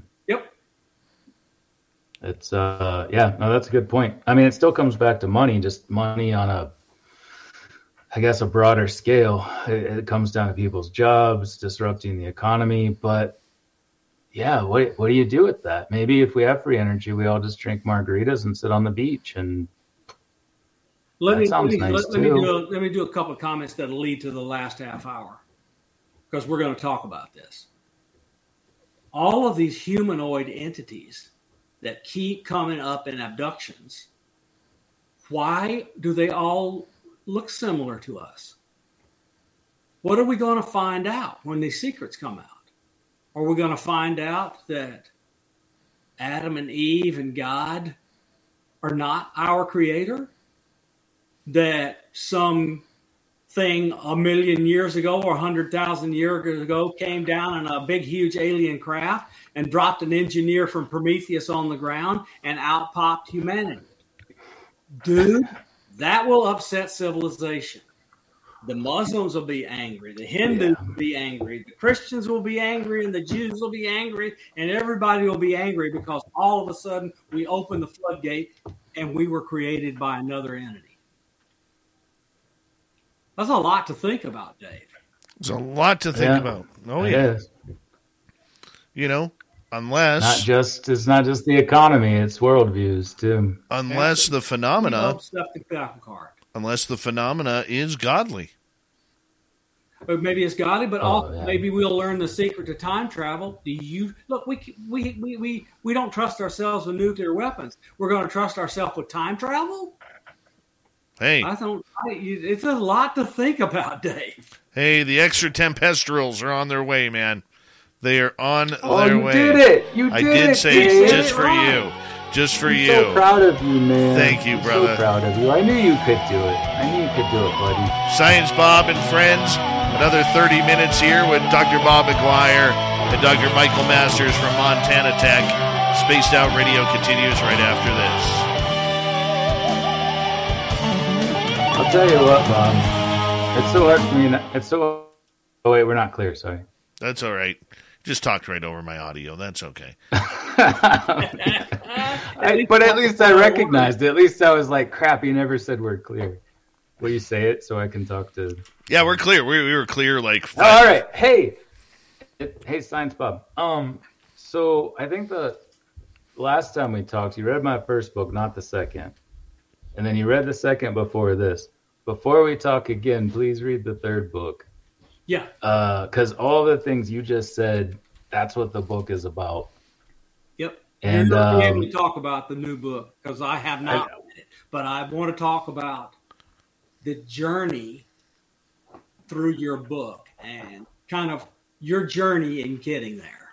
So because there there there are these major there's these major sections where you set up all the blocks, put and then you put the blocks together, and it's informed by the the uh, paradigm you set up, and then the the the the the fact that I just mentioned that all these things look like humanoids, so it looks like we all have some common origins or something, and then abductions, and then you do a bunch of case histories. And so it would just be interesting to go through your thinking that put all that together.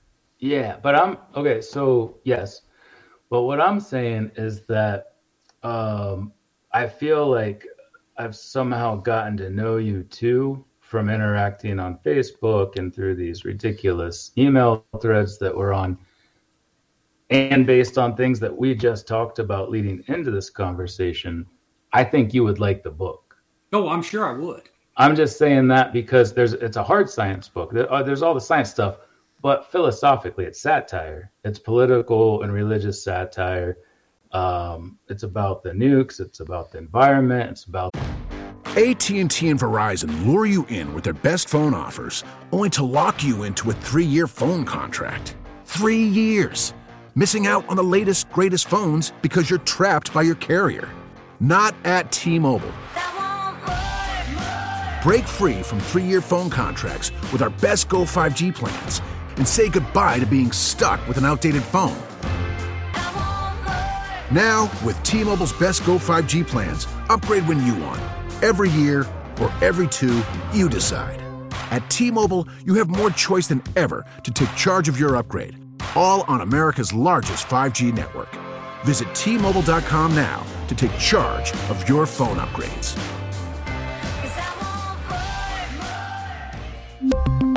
One year upgrade on Go 5G Next requires financing new qualifying device and upgrading in good condition after six plus months with 50% paid off. Upgrade ends financing and any promo credits. Ctmobile.com. This season, your coffee orders are getting warmer and your outfits are getting cozier. The world keeps changing, and so does COVID 19. That's why this season's COVID 19 shots have been updated. They're one of the best ways to help protect yourself against COVID 19. You can get a COVID 19 shot at the same visit as a flu shot if you're due for both, as recommended by the CDC. Talk to your healthcare provider to learn more and schedule at vaccines.gov. And don't forget to get extra cinnamon spice.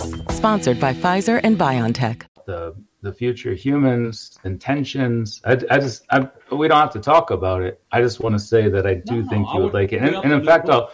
I'll, I'll I'll send you a copy too, pro Please. gratis. Please. Um, so DM me after this with an address, and I'll send you a copy because that, Yep. that that I'm not trying to get you to buy it. I think you would enjoy it. Is all I'm saying. I'm looking forward to it. Jeez. Can't believe God came up. That's pretty cool. Yeah. How's your moose? You haven't even mentioned your moose yet. I've asked you three times. Well, the moose hasn't been here recently, Dave. I've I've you were gone for this conversation, or mostly just me telling a story. But I've I have new new friends, and they're smaller. We oh, You nursed the some deer? chipmunk back to health, Oh, and that nice. that's our new friend. The moose won't let me cuddle it and feed it blueberries, so it's Yeah. kind of a non-starter for me. Uh, I tried to ride it once, no, I didn't. but no, it, it's still around. Did I tell you about making earrings out of its poop and selling those internationally? I think you were talking about it. Yeah. Yeah, yeah. I, I recently retired from that because it was a lot of work. Yeah. Um, but yeah, it was it, was crazy. People buying poop. Like what? I, I had a a six point buck in my backyard staring at me. I said, Whitetail or muley? Muley. I had him. Uh, I had him, and I, I ran upstairs, grab an apple for him. He's looking at me. Lightly toss him the apple. Instead of eating it, the Takes thing off. the thing freaks out, jumps over my neighbor's yard, and is poof gone. Ran about Yeah. fifty yards, all over an apple. I'm like, you dummy. You got to work up to it, man. You can't startle him with that. You can't just throw things at them. They think you're gonna throw a grenade or something. They don't know. Yeah, I know. Can you feed them there? Are you allowed to feed we're them? not. And- Al- we're not allowed to. Uh, well, then add allegedly to the end of Allegedly. that story. Just okay. Allegedly. Good. Allegedly. Allegedly. Yeah, I allegedly didn't ever feed them either, um, but got to the point where through not feeding them, uh, allegedly, that I could like pet them and stuff. The muleys are so nice. They're not like whitetails. They're not They're, afraid of humans. they're not, and they're They're they're nice. They're like they're they're a more evolved consciousness of ungulates and especially deer. It's crazy. I've back I've backpacked Oh, yeah. with but with my kids and others hundreds of miles in the Rocky Mountains, hundreds of miles. And these mule deer, they are just totally not afraid of you. No, no. and they're curious. They want to come with you. We have a buck that that I used to definitely not feed and would hang out with all the time. We went on a hike from our house, and it came with us. It came with us for the first mile of the hike, just walking like not right beside us, but just following right along with us. It's crazy. Look at, look at look at Laura Dominguez. Is this Canadian shit going on here? Uh, hey, I want to. Where's say, the Tim Hortons? I want to say Tim Hortons with that mule deer, Dave. Not yet. I'll say a big thank you to Debster, Simon, Anita, uh, Jeremy, Tim Mothman, T Bone, Trot Dog, Kevin, W Decker times two, and Boo the Beagle for the great super chats. Thank you guys, and we got questions coming up next.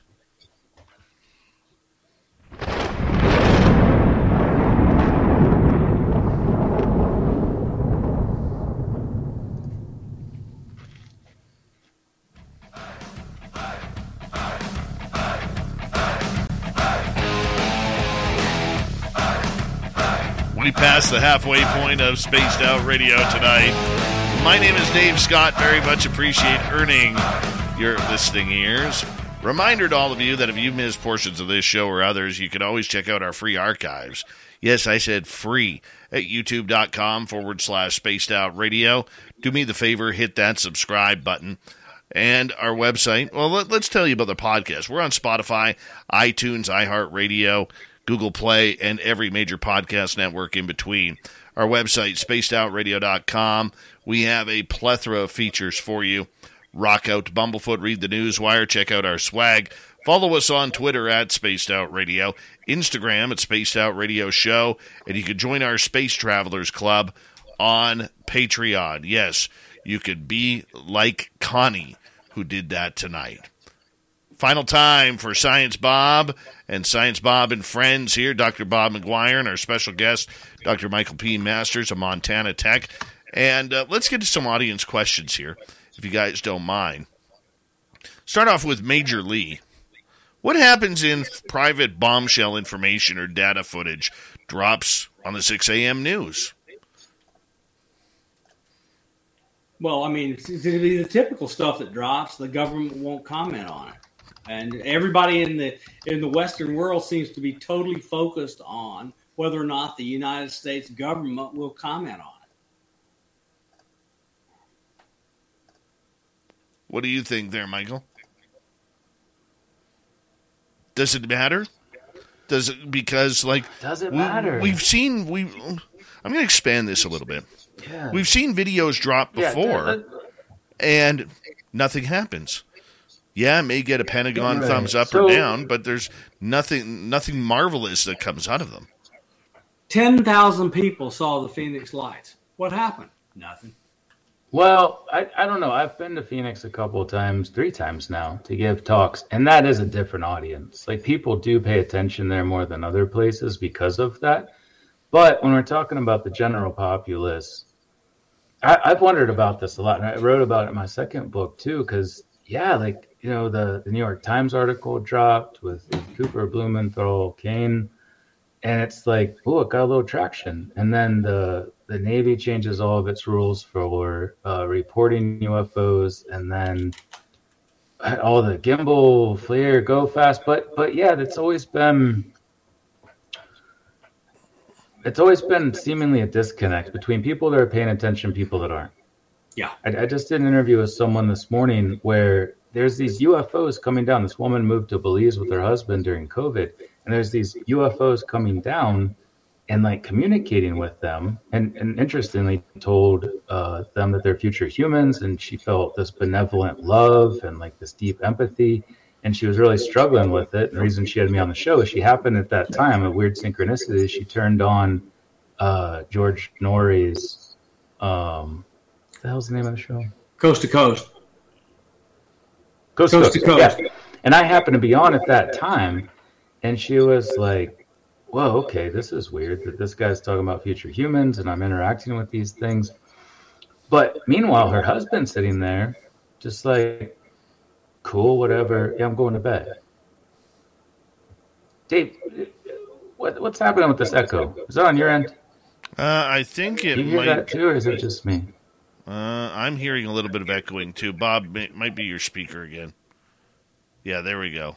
I got. I you. might have been talking louder too. Here. Sorry if I went off on a loud tangent, but no. So even within households, this woman who's super interested in this has this husband who's just like, "Can we stop talking about UFOs now?" It, it's not. It's not something that even really matters. So I can't help but wonder if there's something deeper going on with this like collective consciousness shift or like the, the zeitgeist of our culture where some people are paying attention so much, like obsessing over this, and then so many other people are just like, whatever. You know what? What is that? I think that's at the root of the question: is what is this weird divide that's happening with potentially one of the most important questions in human history? Mm-hmm. It doesn't make sense to me. Doesn't make sense at all. Let's go to super crazy. In the short term, how will disclosure affect the world economy? Well, I think we have to define what disclosure means. If it brings out everything, every secret in the box, it's gonna up. It's gonna overturn the world economy and large portions of our civilization, For better or worse? for better or for worse. I think the economy tanks. No, I'm asking you. Do you think for better or for worse? Short term, I'm absolutely certain that if everything came out all at once, it would be bad. Long term, I think we would recover our ecology and uh, people will be free for the first time in human history. I think the Yeah, I economy tanks. I think the economy um, takes a massive hit. I think the government takes a massive hit. And when everything starts coming out, the lawsuits are going to be incredible. And I think that's a, a big scare for what's going on. I really do. Let's go to Jeremy. Does the legacy program even exist? Mike, let's start with you.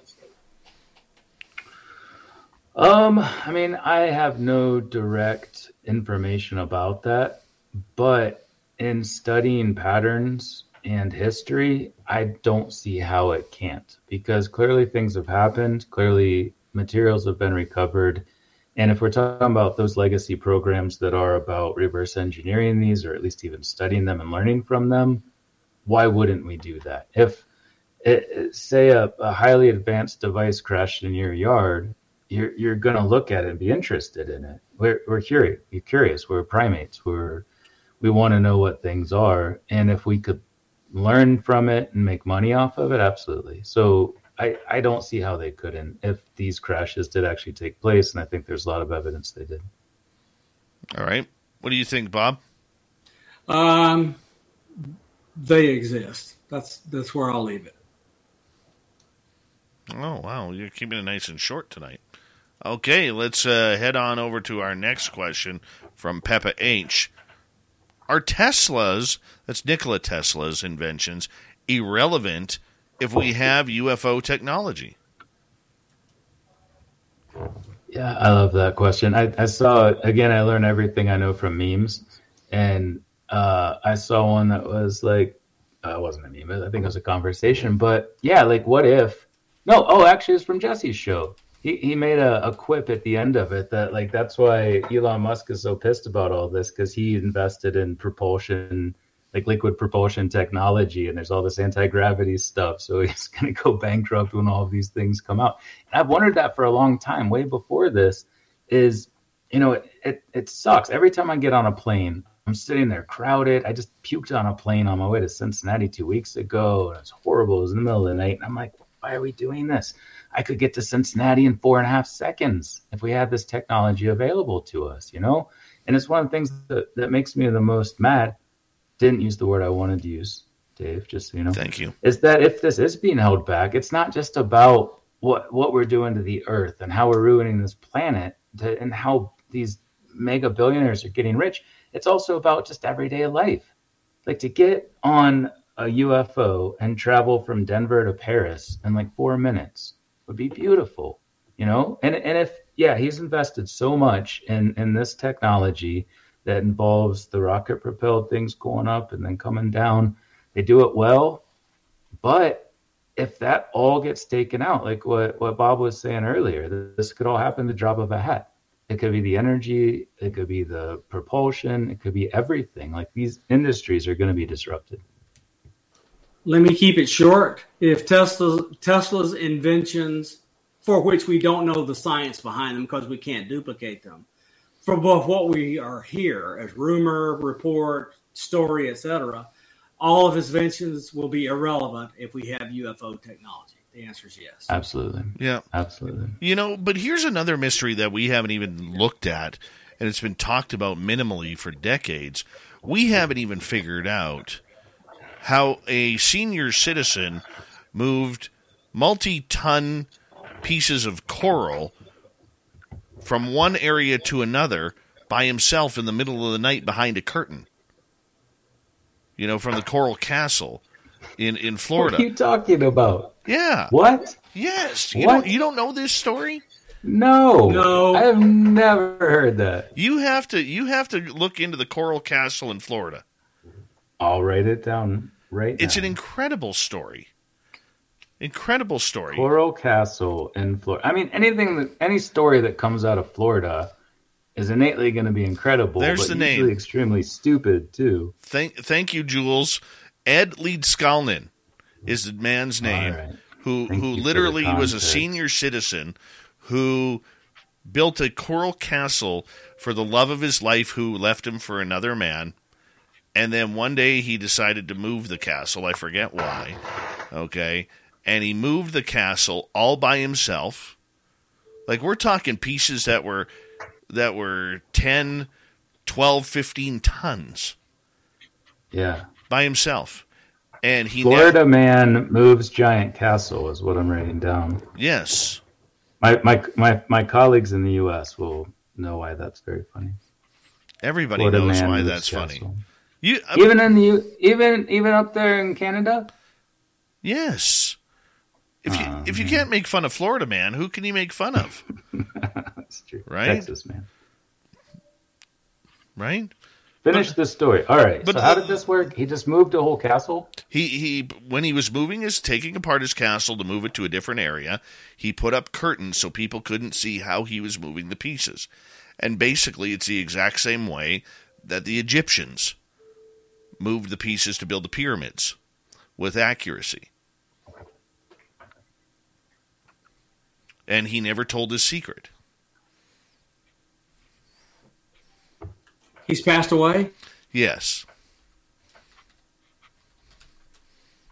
It's an interesting, Okay. interesting It story. sounds interesting. I'm gonna look it up. He I'm had sorry, I was Townsend- skeptical. We're gonna had have to Brown's uh, uh, anti gravity. we're gonna have to do a show on that again. It's been a long time since we did a show on the Coral Castle. Coral Castle, Florida, man. I like it. Yeah, but I mean, talking about the technology of UFOs, I mean that that's going to change the course. And Michael, you you hit the nail dead on the head there. You know, every time we stare up at a at an airliner going by, that's still 50s technology with updated equipment. Yeah. You know, nothing has know, changed. And in 2023, it sh- it shouldn't take six hours for me to fly out of Vancouver and land in New York, or five hours to go to Toronto. Shouldn't Doesn't take it that make long. you mad? It Doesn't it make you mad though? It totally does. Well, especially since we've had supersonic transport for the same amount of time, it's just so expensive nobody can afford Yeah. to do it. Yeah. I mean, they had that crash too. What was that? The that Concorde. airliner out of New York. Yeah, the Air, Concorde. the Air France Concorde. Yeah, I think that derailed it after the tire went up into the fuselage or whatever too. But yeah, I, I don't know. I, I go on a rant about that in pretty much every book I write, just because it's one of the things that makes me the most mad. Like, there's a lot of things to make you mad, but flying and these stupid same things from the 1950s is just infuriating. And then how we have to stand in line, we all get herded out like sheep. And sorry, I'll stop talking about. No, no. I mean, we, we, we still can't do much better than the B 52s, which have been around since 1950. yeah. Yeah, that we know. B1s and B2s, they're great, but they are not a replacement for the B 52. Let's go to GeoCompass here. How much government influence are the news wires under? Can we trust anything they disseminate nowadays? I can answer that. That's a great question. I can answer that.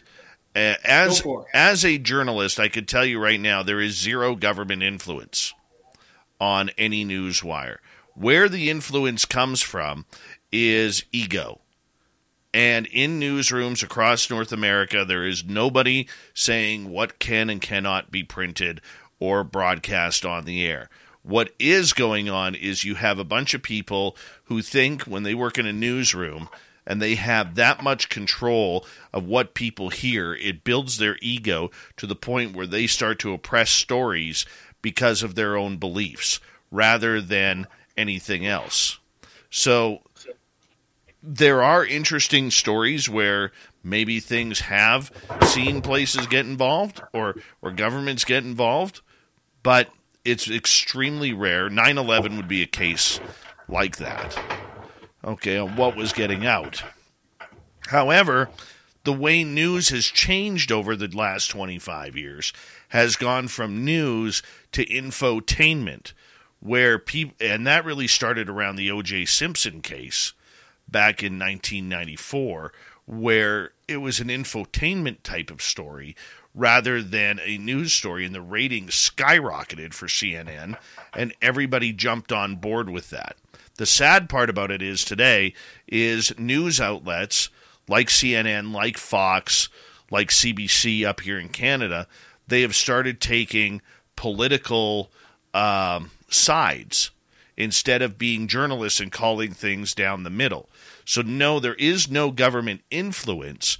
However, they have noted that if one news outlet is, say, pro Republican in the States, that they build a network that is going to be more pro Democrat and Democratic stories in the States. And it's unfortunate, but the news angles, uh, since it went in infotainment about 25 years ago plus, has killed the media market. So, yes, it is hard to trust anything. Gentlemen, your thoughts? I'll give you one case where it's different. So, in, in the United States, we have uh, different news services position reporters in different venues. And if you bite the hand that feeds you, which is their sources inside those venues, they don't bar you from coming in. You just don't get any more stories until you are uh, uh, until you uh, express contrition. Um, I guess my answer is is somewhat tangential and woo. You said let's get woo, right? Sure, we Did could get, we, we could throw point? some woo. We could show, throw All some right. woo in there it's a little bit of woo. it's related, but I just I can't help but notice how often ego comes up and a lot of this is the reason why things are happening. And I've just seen recently a lot of changes to where people who are seemingly moving things forward or reversing that, where it's about sort of almost a collective consciousness and a shift in our consciousness. And you heard, like, I don't know if you saw this interview with uh, Bob Bigelow that just came out the other day, but he he was talking about the source consciousness. Like whoever thought Bob Bigelow would be talking about source effing consciousness for God's sakes, and and Jim Semivan talking about how they're here, and at Darren King and Nathan on Liminal Frames, Deep Prasad. I just saw an interview with him today where George Knapp interviewed him, and he was talking about being in the presence of these beings, and what he came away with was we are one. Like there's just so much that feels like we're moving away from ego into this sort of hive mind consciousness where we're all connected and all of these things are going to feel stupid at some point AT&T and Verizon lure you in with their best phone offers only to lock you into a 3-year phone contract. 3 years. Missing out on the latest greatest phones because you're trapped by your carrier. Not at T-Mobile. Break free from three year phone contracts with our best Go 5G plans and say goodbye to being stuck with an outdated phone. Now, with T Mobile's best Go 5G plans, upgrade when you want. Every year or every two, you decide. At T Mobile, you have more choice than ever to take charge of your upgrade, all on America's largest 5G network. Visit T Mobile.com now to take charge of your phone upgrades.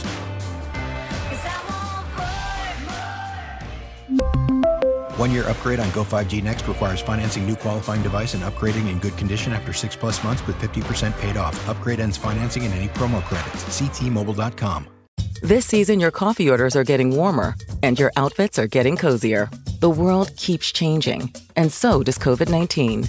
That's why this season's COVID 19 shots have been updated. They're one of the best ways to help protect yourself against COVID 19. You can get a COVID 19 shot at the same visit as a flu shot if you're due for both, as recommended by the CDC. Talk to your healthcare provider to learn more and schedule at vaccines.gov. And don't forget to get extra cinnamon spice. Sponsored by Pfizer and BioNTech. Near future. Let's hope. Let's hope. All right. Let's go to another question here. Let's go to Jules. What data is the NOAA sitting on, Bob? Good grief. Okay, so they operate these weather satellites that have cameras on. And if anything isn't doesn't look right, it goes into the round file. Or the Department of Defense or someone else grabs it and secures it. Would you like to comment on that, Mike? I mean, his arc was nice, but I don't see how two of every animal could then go on to like become all of the animals we have today without massive inbreeding and increases in homozygous recessive characteristics. So I think it seems irrational. Let's go to Shadow Rider or Shadow Time Rider. Why now? This is a question, Bob, that we at Spaced Out Radio have been asking for three and a half years. You were there when when we brought up the why now. I mean, it still doesn't make sense. This entire UFO story does not make sense. So uh, Eric Weinstein is a person people ought to listen to on Jesse Michels, Lev, and others. Uh, and he's an extremely careful mathematician and bases what some of the stuff he's arguing now based on logic and he can't figure out for the life of him what's going on here unless it's something awful and you know dave you and i and other experiencers uh, hear constantly refrain in the quiet rooms or in bars or whatever that something's coming and we don't know what it is or if it's an attack or what it is, but it's going to be an upheaval. And so I think that's kind of what's going on is there's an upheaval coming because I just don't believe all these people from different contexts, from different directions are saying the same things. It's like all of them are remote viewing the future. yeah, and the and the person that did remote view the future the best, Joe McMoneagle, kind of described a utopian future. A, a, lot of things about our politics, our, our city planning, our social system, our reform system was beautiful. And I, I can't help but wonder so, was he seeing that without the part that gets us there, without that sort of what, what I mentioned, uh, my friends Darren and Nathan earlier? Nathan calls it a, a cosmic cataclysm, where it's not necessarily an asteroid or like the UFOs blowing up some people and taking others, but it's just a shift in our consciousness that we're not prepared for, uh, but still challenges our worldview and maybe gets us to that point without all of the death and destruction and the civil war. Um, but yeah, maybe we are. Maybe we do have some sort of collective precognitive views of the future that, that land us in, in this reality now and maybe that staves off the war. Maybe that's the reason we don't blow ourselves up and we transition to that peacefully without having to kill half the human population. So uh, another another thing you might view is if if the multiverse is uh, the many worlds theory is true, then you could be remote viewing a different timeline where things yeah. are different. Very true. Last question of the yeah, night. And and even different you could be remote viewing the same future, but just slightly above or below it in linear time too, and it still doesn't give you the information you want. Have you remote viewed, Mike? No, I am not a remote viewer. You should try it. I have I have precognition. I have very intense precognition uh, that's very accurate and has happened my entire life. But in a sense, that is remote viewing. In fact, Eric Wargo argues that remote viewing is only precognition because they always have to work with that target. And if they don't see the target, it's not reliable. So what he argues is that they're only remote viewing that target. They're only seeing the thing to precognize it to send it back to themselves in the past. And I think that's a very, very valid point. We got one minute, one final question. Why did Robert Bigelow change his focus from UFOs to consciousness, Bob? So uh, Bigelow got into kind of all this, and, and he lost his wife and son, and he got absolutely, totally bound up in the question about life after death, and that led him directly to consciousness. It's true.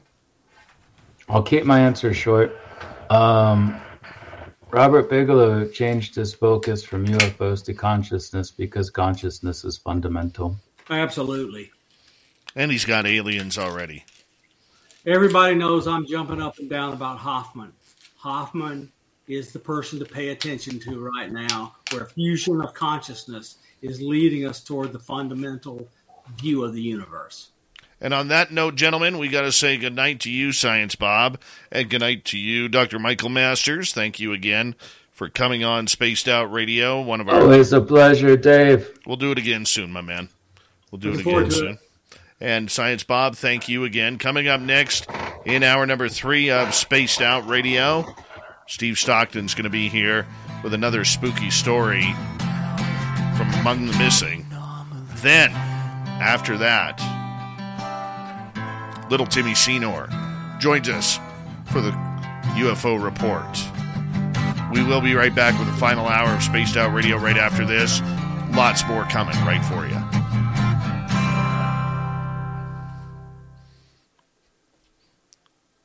Good job, Science Bob. It was good. We didn't do what I wanted to, but it was fun. Ah, it just kind of took off on its own merit there. That was great. I love it, it when it does great. that. We had a great conversation. Got to bring him back soon. Yes, I'll bring him back and I'll talk about his books because they are very interesting. Agreed. All right, Dave, I'm going to take off. All right, Science Bob, everybody. All right, I'll be right back too. I'm going to go check on my little guy. Be right back.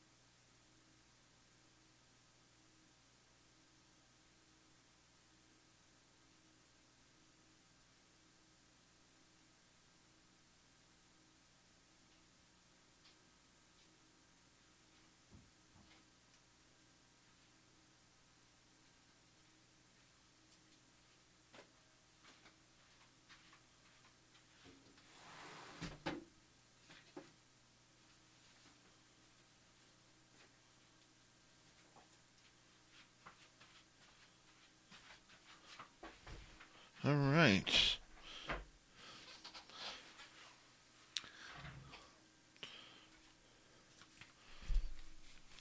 Marco, how are you? Renee, good to see you.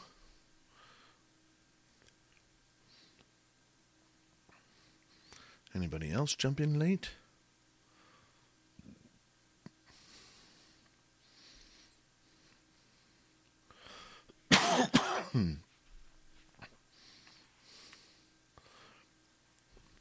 Big thank you tonight to W Decker times two, Kevin, Boo the Beagle, Trot Dog, T Bone, Tim Mothman, Jeremy, Anita, Simon, and Debster for the great super chats. It's a wonderful way to support what we do on a nightly basis, so thank you.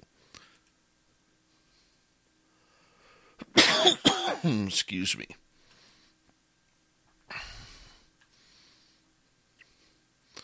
There we go. We are talking Mexican aliens, Random Gee.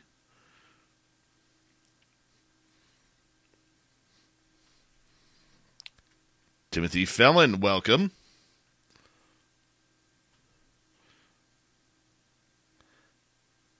Hey, Timmy.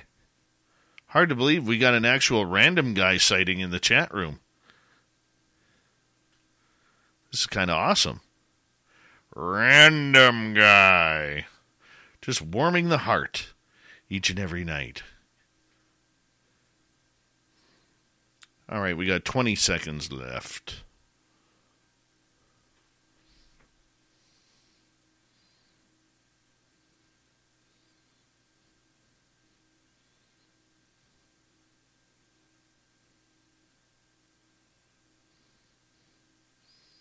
Here we go.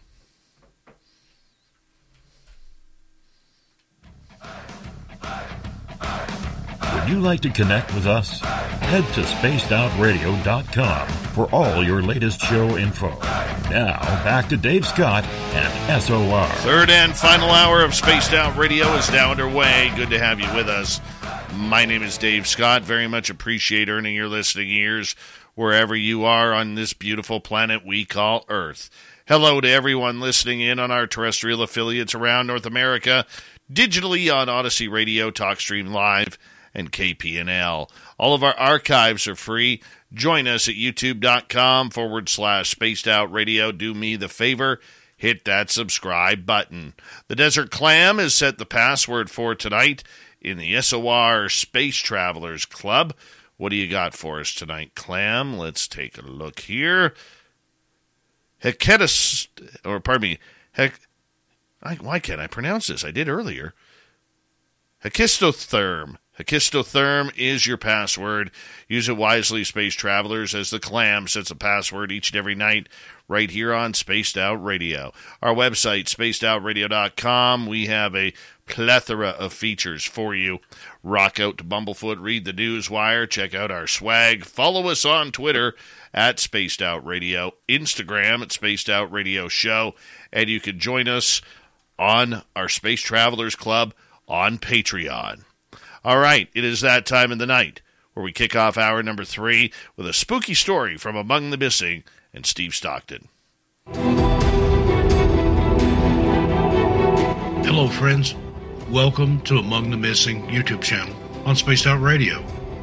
I'm Steve Stockton, and I'm about to take you on an unbelievable journey of people just like you. Their stories and encounters will haunt us on Among the Missing.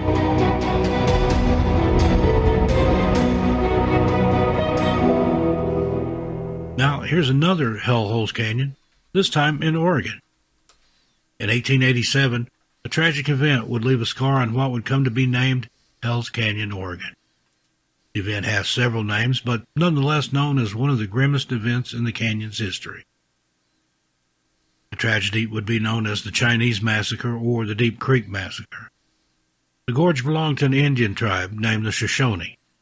The Snake River winds its way through the gorge, and many would-be settlers were warned of the dangers the area possessed.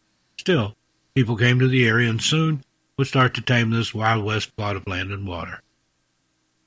Lewis and Clark first reported on the region during their expedition in 1805 and again in 1906, noting how tall the gorge walls were and how swift the water ran. Many after Lewis and Clark would underestimate the savagery of the area, hence the name. Most places with hell in the title, it has to do with the weather or terrain or some sort of dark history attached to the land. Now, Hell's Canyon, Oregon has all three and more.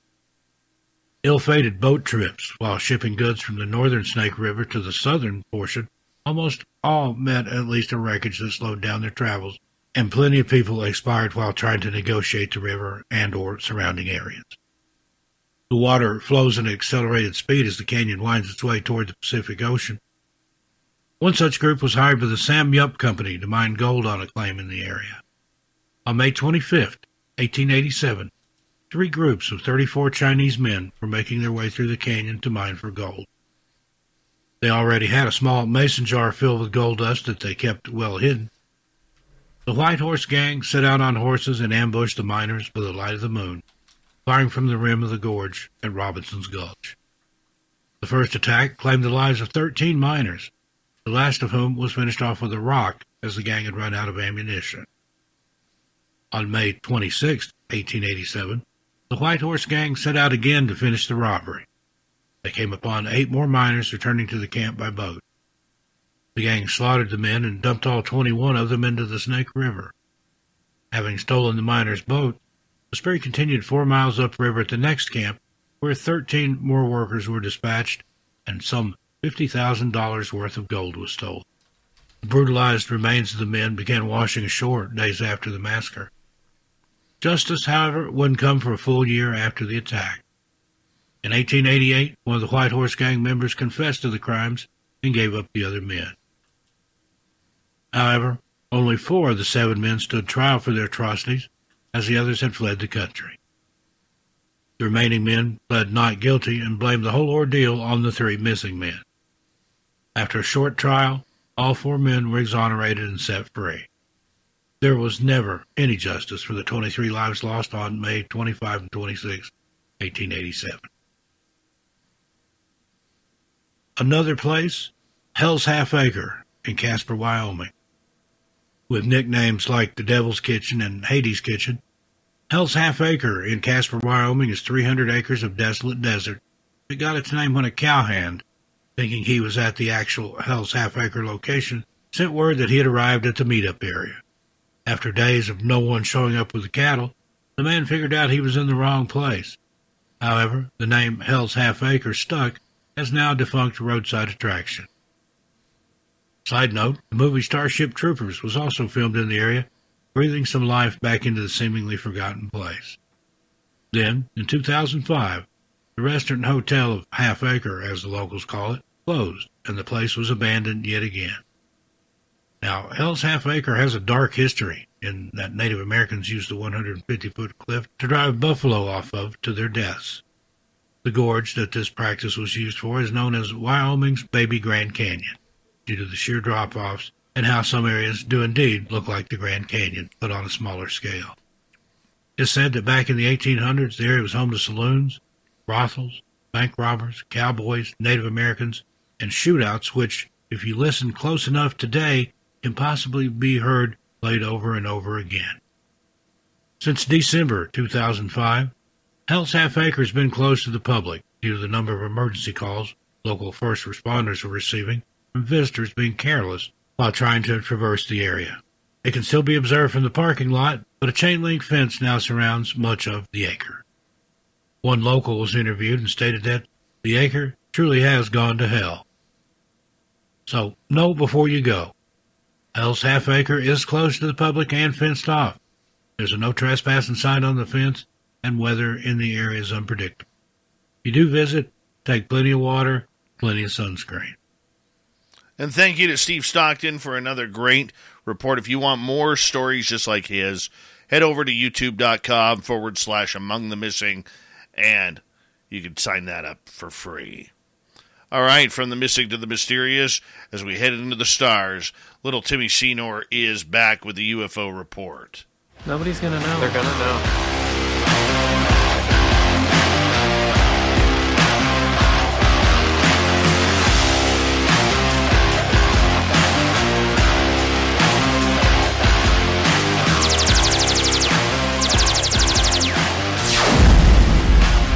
Little Timmy Senor hanging on out with us tonight, getting all fangirled by random guy in the chat room right now.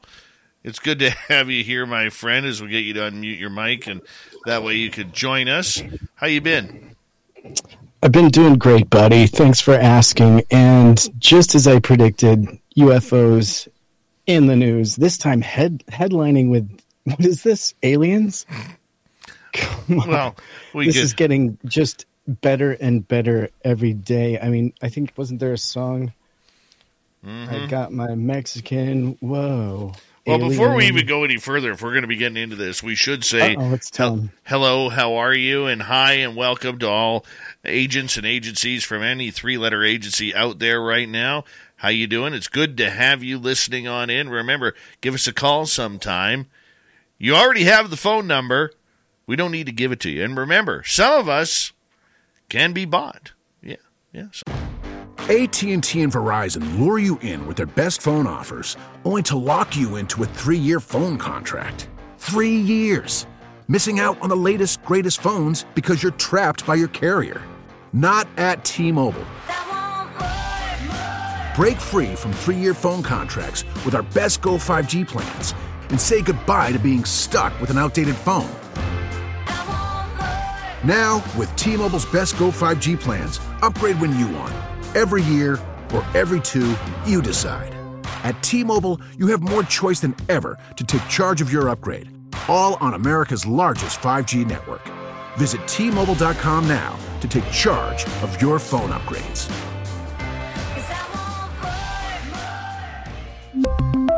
One year upgrade on Go 5G Next requires financing new qualifying device and upgrading in good condition after six plus months with 50% paid off. Upgrade ends financing and any promo credits. Ctmobile.com. This season, your coffee orders are getting warmer and your outfits are getting cozier. The world keeps changing, and so does COVID 19.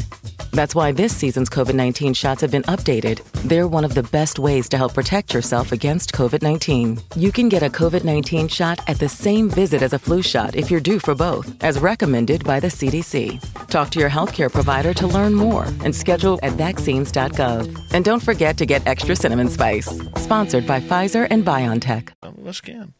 All right. Well, now we can continue officially. You know.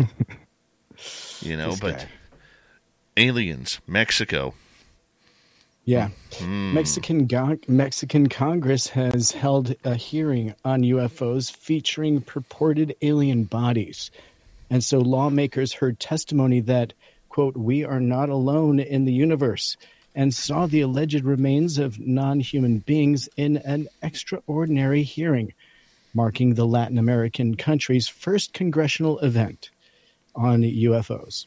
And so, in the hearing on Tuesday, the Spanish acronym for what we are usually now termed UAP, politicians were shown two artifacts that Mexican journalist and longtime UFO enthusiast Jaime Maussan claimed were the corpses of extraterrestrials.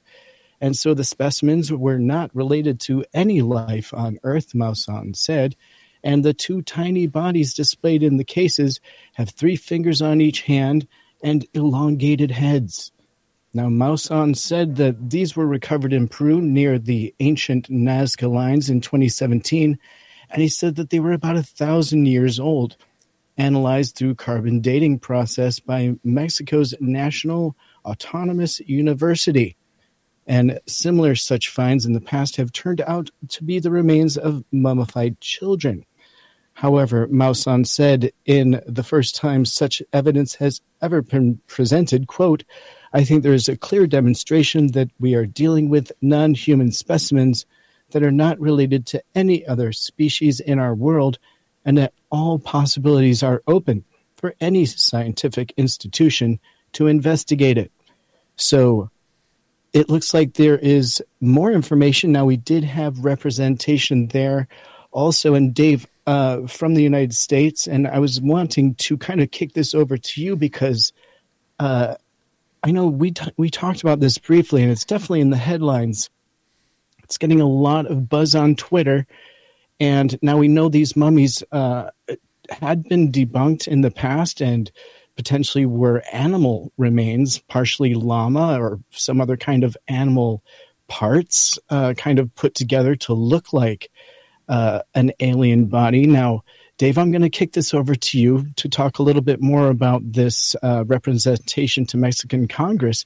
But then I have more to this story that I don't think is really out there in public purview. So uh, I'll kick it over to you for now. Well, there have been tests on these bodies.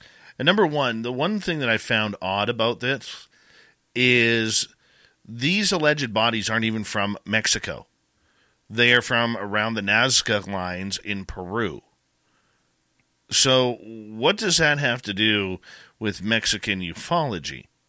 Number one. Number two, Jaime Maussan has been hanging his hat on these, even though science has debunked the theory that they are not of extraterrestrial descent.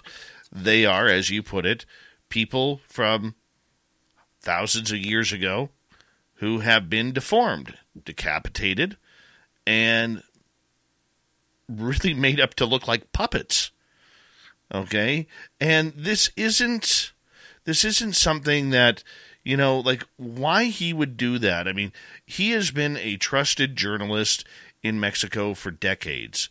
And why he would hang his hat on such a fallacy, it's ridiculous. But like Dr. Michael Masters said when we talked to him in hour one about this, the good news is the conversation in Mexico has, has gone public okay, and has started. That is the good news.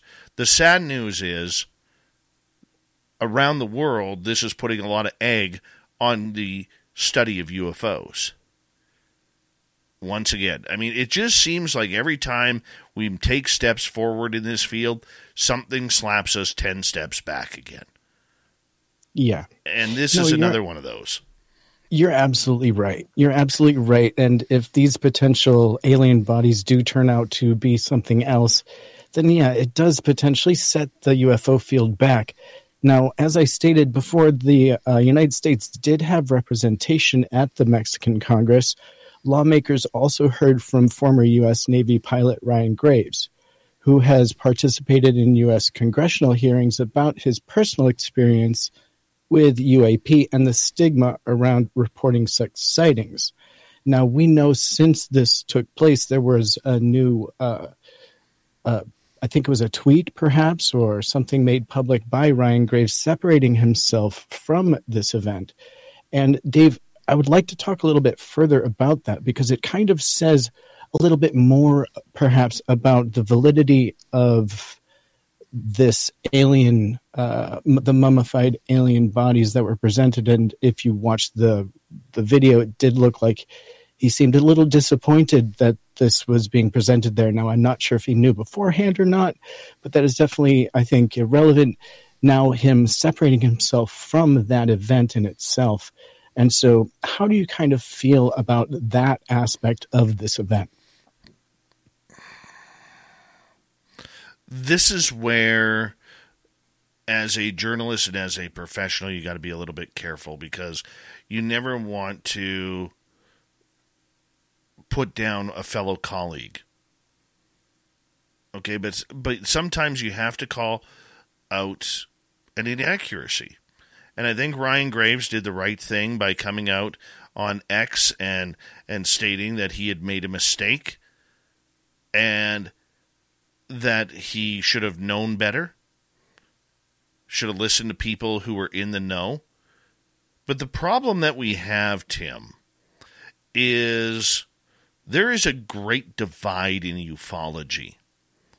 You have the people who have, you know, who are just pro disclosure, who've come out of the woodwork since 2017 and will wave any disclosure flag in your face. They don't care. And they're just there for to see the process move forward.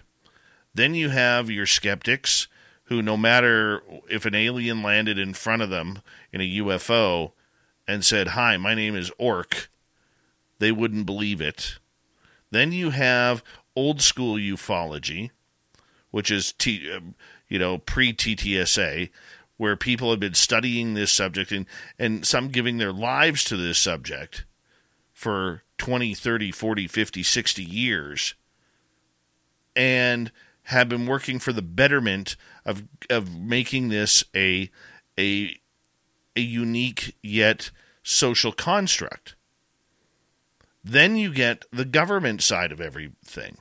The scientists, the fighter pilots, those who are connected to alphabet agencies who don't really like ufology because they they can't discern it and the different groups that are available. So they just lump it all into one. And they're like no no no you you guys stay over there.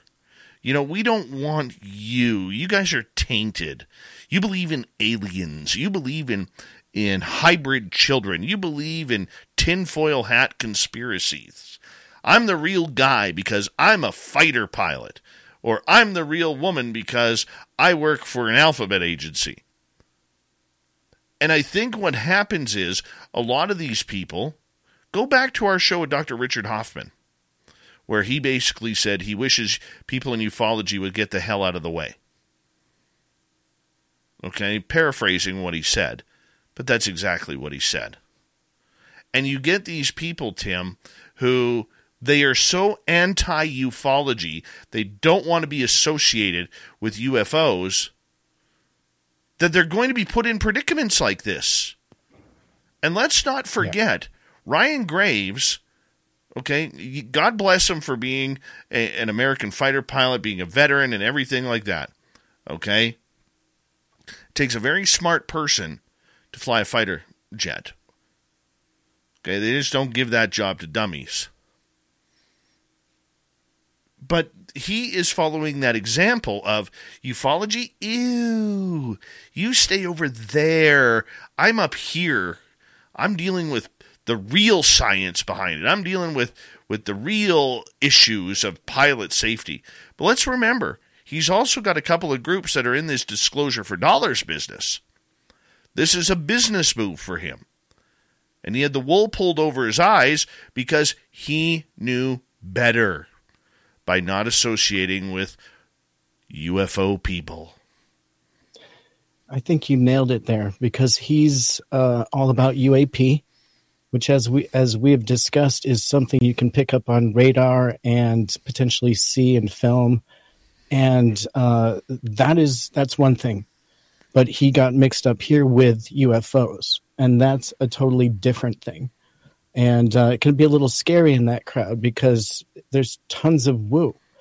But I'm about to deliver you a little bit of that woo because there may be another layer to this onion. And Maussan may not have delivered this information at the time, but I know he definitely has been taking a lot of heat. And maybe this is to come. And if you were to dig a little deeper into the um, heredity of the mummies and their story, there may be a little more to it, such as a story that comes from a credible source that the uh, archaeologists that discovered the mummies themselves had those mummies taken from him by Americans at the time, believed to be government or military, and then promised them back. And when they were del- delivered back, these were the mummies delivered back and they weren't necessarily the same mummies. So refer to the Santilli case with the alien autopsy vi- video, where initially, um, I believe it was what 1995, um, where an anonymous military retired person supposedly delivered an alien autopsy vi- video to Ray Santilli, and um, turns out that this was a recreation video of a real alien autopsy, potentially. And so, are we seeing something similar to that historically here? And if they go beyond the DNA of these and look into the history of those mummies, will this truth potentially be real and be discovered? Dave, now this is another layer to be considered in this story that really hasn't surfaced yet. Well, I what mean, are your thoughts? I mean, there's going to be stories over this. If they weren't the real bodies, why would you show them? Okay? Why would you take that chance of embarrassing yourself in this subject? Well, Jaime's the perfect person potentially because he's taken the heat this far in his career. And like I said, if they looked into the history and the validity of the story I just told you, perhaps they could find the person that discovered No, them. I, I understand what you're saying. And yeah, I'm understanding what you're saying. Okay, it's it's this isn't like an, an American press conference where they are you know going to trot out a piece of metamaterial. Okay, this isn't like that. You're trying to put the world on notice that you have alien bodies, even though you don't know they're you know they're not alien bodies. Then you invite down a fighter pilot who is looking for disclosure for dollars. Okay, because all UAPs are bad, and we now have to get funding from world com- uh, uh, governments of the world to protect our airspaces because the UAPs are coming. No, they're not coming. They've always been here. Okay, because China, Russia, and even the United States sends a lot of balloons up for recon all over the world. It's a cheap way to get intelligence. Now, if we're talking UFOs, well, big difference there. So, which one is it? Which one is the problem? All right. This has just a, been a complete schmozzle of an event. And I think it looks good on the people. And the sad part about it is Ryan Graves, the fighter pilot, is probably going to ignore ufology even more now. Spaced Out Radio and the UFO Report continue with little Timmy Senor, our resident Timbit. Coming up next, oh God, another NASA hearing. Yep. Just get ready to plug your ears and go la la la la la la la when they get to the microphone.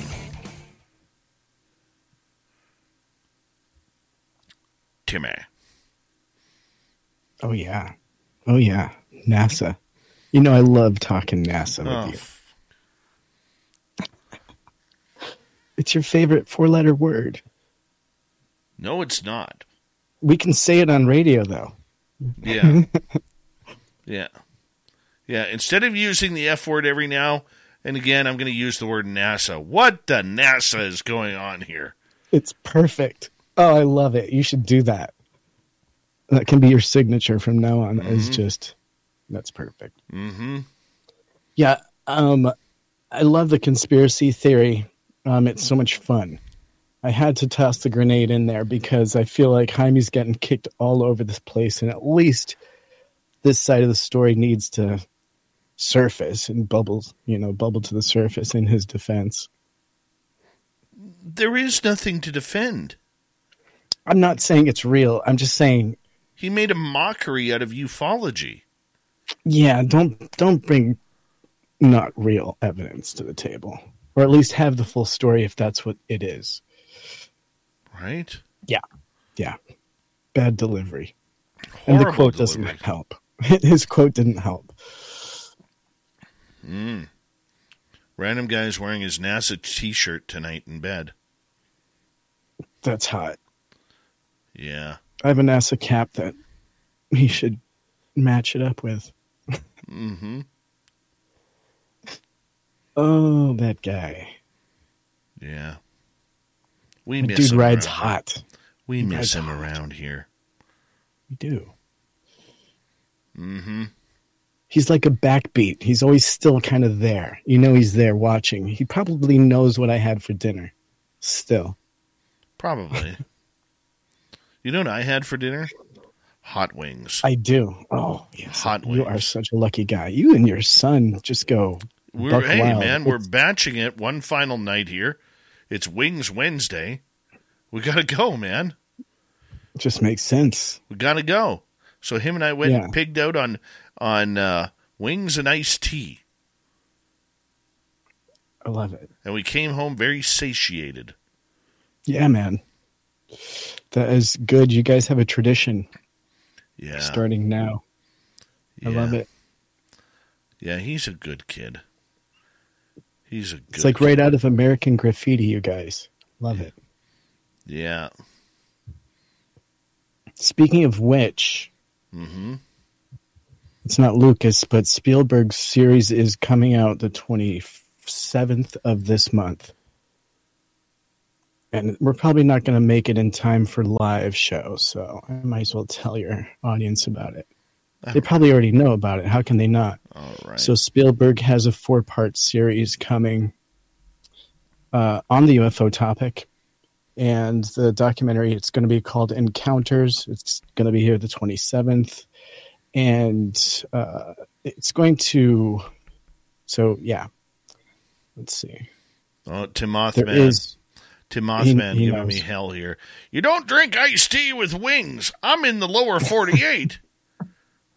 well, I'm in the upper 10. Lower 48. What does that mean? You you drink ranch with it. Ranch dressing. Yeah, I had I had a it's combination. blue cheese on the East Coast. I, I had a combination of 10 hot wings, their hottest ones they have, and honey garlic. The smell in the studio tonight, folks, Oh. must be rampant. No, no, No, no. your garlic flavored microphone. no, no. It's uh, Sorry. yeah, honey garlic's good. Mm-hmm. When are you coming up for miss- for another ice cap? Oh man, it's a long way for a coffee, but I like Random Guy's statement here. UFO jokes. I mean, he lays down UFO jokes, this guy. Plenty of them. Mm-hmm. I want to see his stand up. Oh, wait. Wasn't supposed to say that he does stand up. I said nothing. That was my bad. I, I, let it nothing. slip. But I'm excited for this four part series. Mhm. Um, Hey, give me So, yeah, give me a few seconds here. Uh, thank you thing. tonight to Debster, Simon, Anita, Jeremy, Tim Mothman and his goatee, T Bone, Trot Dog, Kevin, W Decker times two, and Boo the Beagle for the amazing super chats. Very much appreciate it. And you know what I'd love you to do? I'd love you to all join the SOR Space Travelers Club. It's available on Patreon. We are up to 20 members. Woohoo! 20 members. We are growing. And every day I'm going to try and start posting in there for all you guys. And it's going to be like random thoughts and everything. But eventually, once we get used to it, it'll form out into something cool. Here we go, everyone.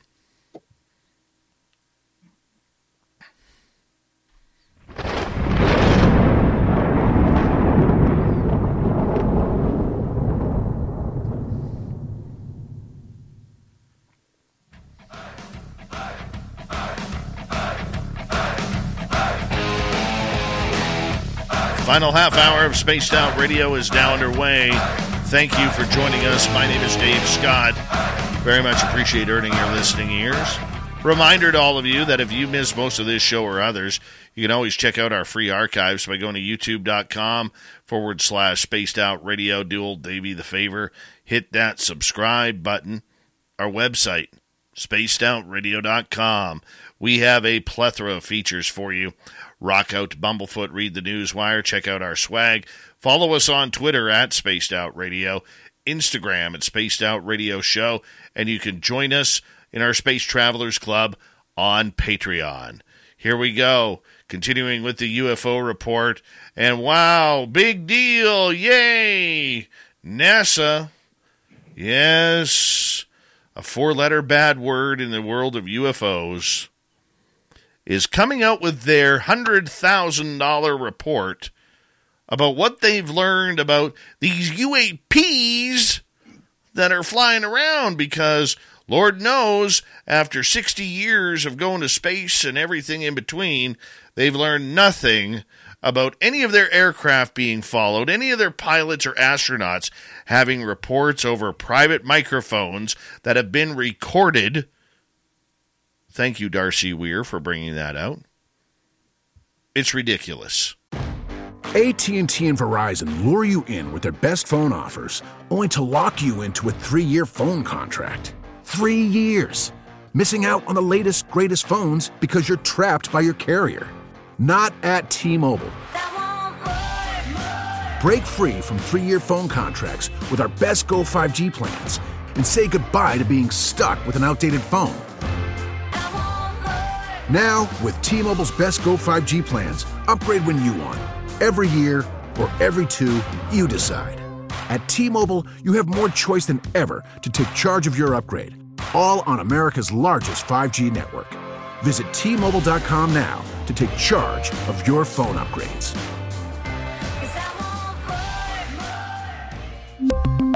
One year upgrade on Go 5G Next requires financing new qualifying device and upgrading in good condition after six plus months with 50% paid off. Upgrade ends financing and any promo credits. Ctmobile.com. This season, your coffee orders are getting warmer and your outfits are getting cozier. The world keeps changing, and so does COVID 19. That's why this season's COVID 19 shots have been updated. They're one of the best ways to help protect yourself against COVID 19. You can get a COVID 19 shot at the same visit as a flu shot if you're due for both, as recommended by the CDC. Talk to your healthcare provider to learn more and schedule at vaccines.gov. And don't forget to get extra cinnamon spice. Sponsored by Pfizer and BioNTech. And so we wait and see how ignorant and stupid this latest NASA report is going to be, Tim. I'll leave it to you now. How do you feel, Dave? It's it, we can't tell. That's great. no, but I get it. I get it. it. You know, a lot of hype behind it too, especially coming from the head of NASA before that, with all of the talk of extraterrestrial life out there. And then now we, it's been almost a year or almost exactly a year. And we know that this long awaited press conference on findings from NASA study team tasked to investigate the phenomenon will take place tomorrow. And so NASA's independent team of sci- 16 scientific, aeronautic, and data analytic expo- experts will share a report of their understanding of the unde- what they're calling undefinable and uh, undetectable objects and the findings of their scientific inquiry into the subject. So uh, rather than read this article, um, we can just consider the fact that before this took place, we know that in their public forum, they, uh, the 16 scientists themselves, uh, stated that they weren't even able to agree on what UAP was and what they were being tasked to study. And so um, I find that also that probably took quite a bit of time. And so they had to assess what that was. It's kind of like giving a bunch of professional hockey players crayons and then asking them to recreate the Mona Lisa. Uh, it's basically the wrong tools for an impossible task handed to uh, the wrong group of people. And so it was set up to fail, obviously. And so we can expect uh, more of what we saw beforehand, which was uh, what they said was simple trigonometry to solve some of the military videos that were considered un or UAP in this case. And so we can probably expect more of that. Um, I, I expect that we come back with a lot of data and analyzing of the reports that they've been given, the ones that they were able to make public. And it's kind of disappointing, Dave. Now, I understand that you may wave this past, but this will actually go forward, kind of underlying the tone of everything we see coming forward, not just from NASA, but probably from every government and uh, official entity coming forward. So I think we should pay attention. I do feel like even though we've heard a lot from the Navy, obviously these are the people that are getting the reports to NASA. Um, now we've spoken even to people that believe that most of the activity takes place in the ocean. So we're getting the reports from, uh, you know, the Navy, the Air Force is silent, Space Force is silent. So they're probably getting their data from the military reports that are public and the ones that we've seen and are potentially debunkable. So let's just expect a lot of that. And it is, Dave, disappointing, really, to say the least, if that's the route it goes. Now, I'd like to give you a more positive potential, but again, I don't know if we have enough time. There is no positive potential here. I, I, I'm, I, I'm, I'm, I'm shocked to hear those blasphemous words out of your mouth. I really, well, I here's really the am. thing. Consider for a moment that they did find some things that they were unable to resolve, even one. If there's one that stumped the NASA scientists, then we're golden. The point that I'm getting at, Tim, is if NASA truly cared about this subject, they wouldn't be playing the public for fools. Okay? And that's exactly what they're doing. Yes, they are held under the military arm. I get that. I can appreciate that. But to stand up with a straight face and lie to the American and world public about everything that they have recorded since Mercury and Gemini and Apollo, it is blasphemous that they even have a voice in this subject. To quote the final line from, from Billy Madison, okay, we are all dumber for listening to NASA speak on the UFO subject and that we're actually paying attention. The sad part about it is there is going to be people out there with their big signs of go NASA, rock and roll NASA. No.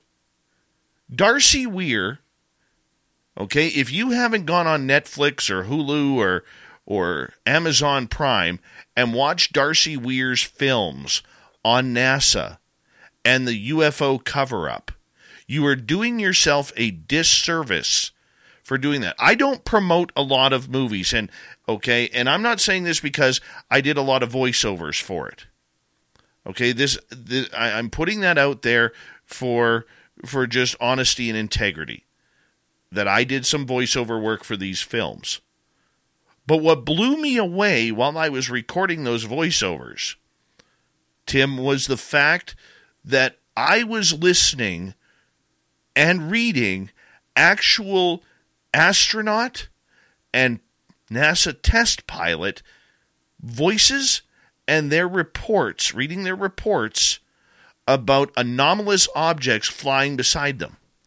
Take the X 15 pilot, who is at 315,000 feet, flying at about Mach 7 to Mach 10. And there's an aircraft following him. We know China and Russia did not have that technology back then. And he was being chased by a UFO and followed by a UFO. You can hear other reports of of down in Houston where the the people in Houston are saying, "Take that to the emergency channel. You should be this isn't for this channel. Take it to the emergency channel." Okay? NASA has done nothing but lie to the American public and the world public about this and what they know. And Bill Nelson, the director of NASA, the former astronaut, the former senator, should be ashamed of himself for putting the American public through that lie. And it's a waste of money. Yes, it's only a hundred grand. Okay. And it's also a shame that there hasn't been a single reporter to ask NASA, what is in your closet? What are you hiding? What about this audio that Darcy Weir has, or that's all over YouTube or all over the internet from your own astronauts who are talking about these UFOs? Okay? Was Dr. Edgar Mitchell a liar? Were other astronauts a liar? Liars, pardon me. It's it's disgusting and I think NASA, like it bothers me that we even have to talk about this subject. So no matter what they spin out of it, all right, because you know there's always a spin. That's the political game. But whatever they spin out of it, it's about covering their own asses to make sure that people do not ask, What are you hiding, NASA? What have you been hiding for years, decades? Half a century plus about the UFO subject. That's right. Now, we know that the Scientific Coalition for UAP Studies came back pretty vocally last time uh, NASA came out with the details trying to debunk in rebuttal. And hopefully, we would see something like that come again if we did see some debunking come from NASA. But I would like to consider at this time that we know that just in July, House of Representatives held that congressional hearing with testimony from key witness David Grusch and um, Ryan Graves. And now we know that also just days ago, uh, Mexico's first public congressional hearing about UAPs um, with extraterrestrial potential mummified entities being uh, showcased there, uh, amongst other details. Not just that, that was the highlight of the uh, event.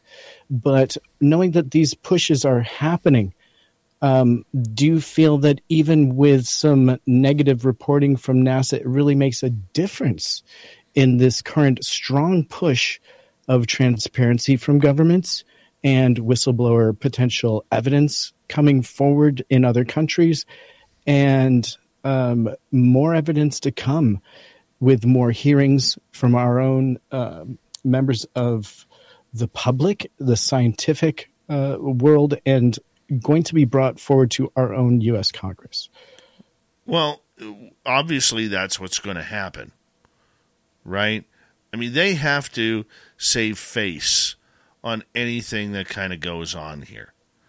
And unfortunately, it's the public who loses. The public totally loses on this.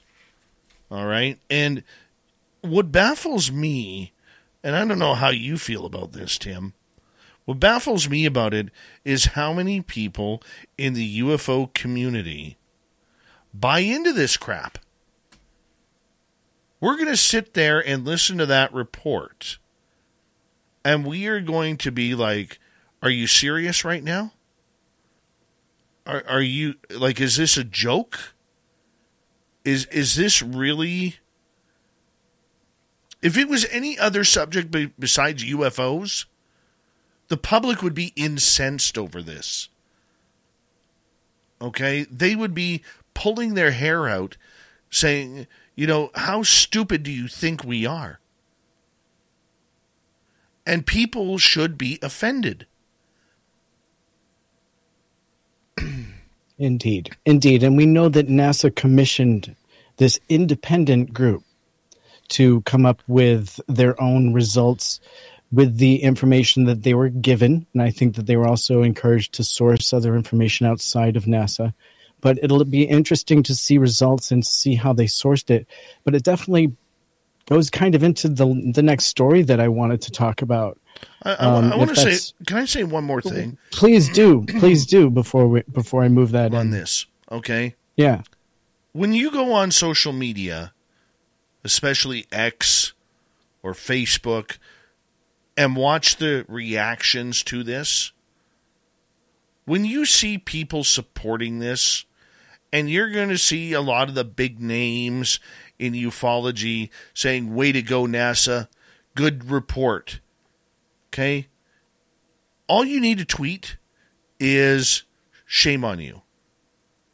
Shame on you for supporting a lie.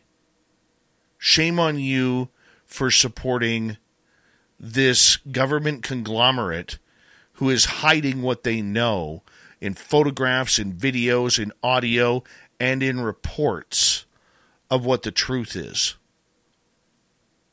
Shame on you.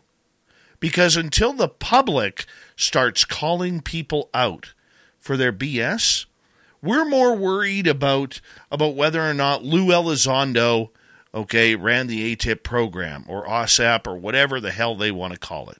We're more worried about David Grusch whether or not he's a he's a whistle a good whistleblower or not. Okay, we're worried, you know, how credible he is after a brutal media attack on him and his own personal health. Okay? That seems to stir things up. And yet, with NASA blatantly lying to the everybody in the American public, that's where people should be offended. We know they have the photos. We know they have the video. We know they have the audio recordings. We know they have the reports written. It's all public. It's all been made public over the years. It's right there. Once again, I post, go to Netflix, go to Hulu, go to uh, uh, anywhere where Darcy Weir's films on this are. Okay? He has it right there for you. How his, you know, if you have an interest in ufology, how his videos don't have a million plus hits on it is baffling because it's right there. So I challenge our listeners that when this NASA report comes out and you see people out there who are cheering them on, tell them shame on you for supporting the lie and the cover up that NASA has been doing. I'm sorry, I, I don't like to get political like that, but we should we should be offended because they're treating us like we're dumb. And I don't like being treated like I'm a dummy. No, I think it needed to be said, and uh, this is a great forum to do that. Honestly, and so we'll have to see what this report looks like and how they came to their conclusions. But um, I have no expectations. Dave, I'm with you. So we'll have to see what happens. What do you think a random guy putting up in the chat room? I think we have a minimum, have at minimum assets, if not a command center of sorts on Mars. That's interesting for a random guy to put out there. Is he playing us? Is he playing us? Or is this one nah. of his allegedlys? Trust me, bros. Oh, definitely trust him. Definitely trust him. But um, you know, we are talking here about being stonewalled publicly, and it sounds like even in San Marino, on my final story for the night, we had high hopes for the UN to have representation there discussing the UAP topic. The plan had called for San Marino to submit a proposal of the creation of a new UN office tasked with the preparation of a periodic world conference. And this conference was meant to assess and foster the scientific research of UFO phenomenon. Now, unfortunately, the San Marino government is not stable right now. And so they were unable to put this and establish this office at this present time. And I know, Dave, we had had some high hopes here with uh, some American representation there trying to push this forward. But it looks like San Marino, Italy, will be unable to implement that UN action for now, at least and it's a little bit disappointing, but it does come at a really volatile time across the whole planet when we know that this topic is definitely something that's not just a U.S. issue, it's a worldwide issue. And so it's unfortunate to see this stonewalling taking place in that country. And I know that Americans were ready to take part. Yeah. I mean, there was a lot of countries, and Lue Elizondo and Chris Mellon worked very hard on that. Okay, and there was a lot of talk that San Marino was going to be a big push forward for any type of disclosure movement. You know, it's too bad politics once again getting away, and it's uh, it, it, it's sad. It's sad because San Marino is one of those countries, even though it's tiny, it still has a very, very democratic process where we don't hold secrets. That's what they're famous for. That's why ufology was moving over there. And to see the upheaval right now, it's a little tough to take. But we should have also expected that when it comes to this subject. You know, no matter what happens, Tim, this is still doesn't matter if a if a UFO landed uh, at 24 Sussex Drive, which is the home of the Canadian Prime Minister, it wouldn't mean a thing. What means everything is that UFO or that contact coming from the United States of America and the President of the United States, whoever that may be. That's the green light to this being a reality. Not San Marino, not Mexico, not Canada or the UK. It's the United States' issue. It really is. I mean, you can look at it that way. Um, I, I mean, it's it's more global now. I see everyone kind of looking to the U.S. to kind of take the lead on this, but we also see the U.S. really, as far as leadership goes, squashing it. There came out with no support of any of the whistleblowers, whether they were military or not. And anytime there's a chance at science, they push it off their desk because we know Kirkpatrick had no interest in this topic and he cannot wait to get out of this office. Right. And so it's not something that anybody really wants to cover right now. And the fact is, is that more and more evidence just keeps piling up. According to the people analyzing the information, there's a plethora of data. Nice use of the word plethora. That was a, an additional plethora we weren't expecting tonight, Tim. Great job on the UFO report. Thanks for letting me rant, buddy. I appreciate that. And we want to say a big thank you to all of you for tuning us on in. As we say, we got Mr. Ron Bumblefoot Thal rocking in the background with Little Brother is watching. Bumblefoot is the official music of Spaced Out Radio, rocking us in and out of every single show. Get your horns up for the guitar god himself. Special thanks to everybody listening in at work, at home, in your cars, wherever you may be. Thank you to everyone in our chat rooms tonight YouTube, Twitch, LGAP, Facebook, Spreaker, LinkedIn, the Space Travelers Club, and on Twitter at hashtag Spaced Out Radio.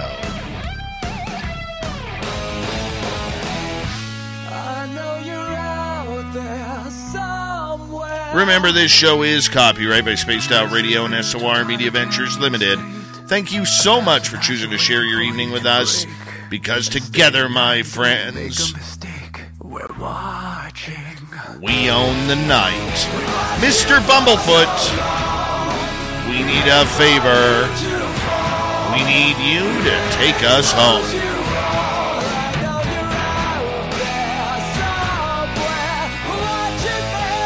Yes, the Woo train has docked for the night, but soon, my friends, we shall ride again. Your seats are always available. Your tickets never expire. And if you want to bring a friend, yeah, we got room for them too. Good night.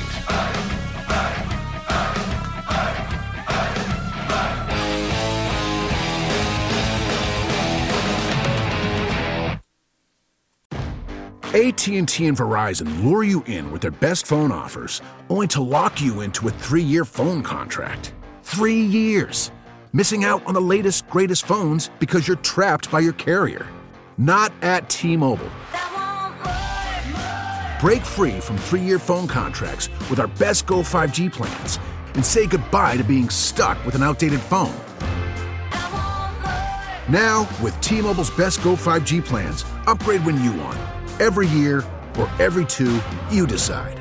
At T Mobile, you have more choice than ever to take charge of your upgrade, all on America's largest 5G network. Visit T Mobile.com now to take charge of your phone upgrades.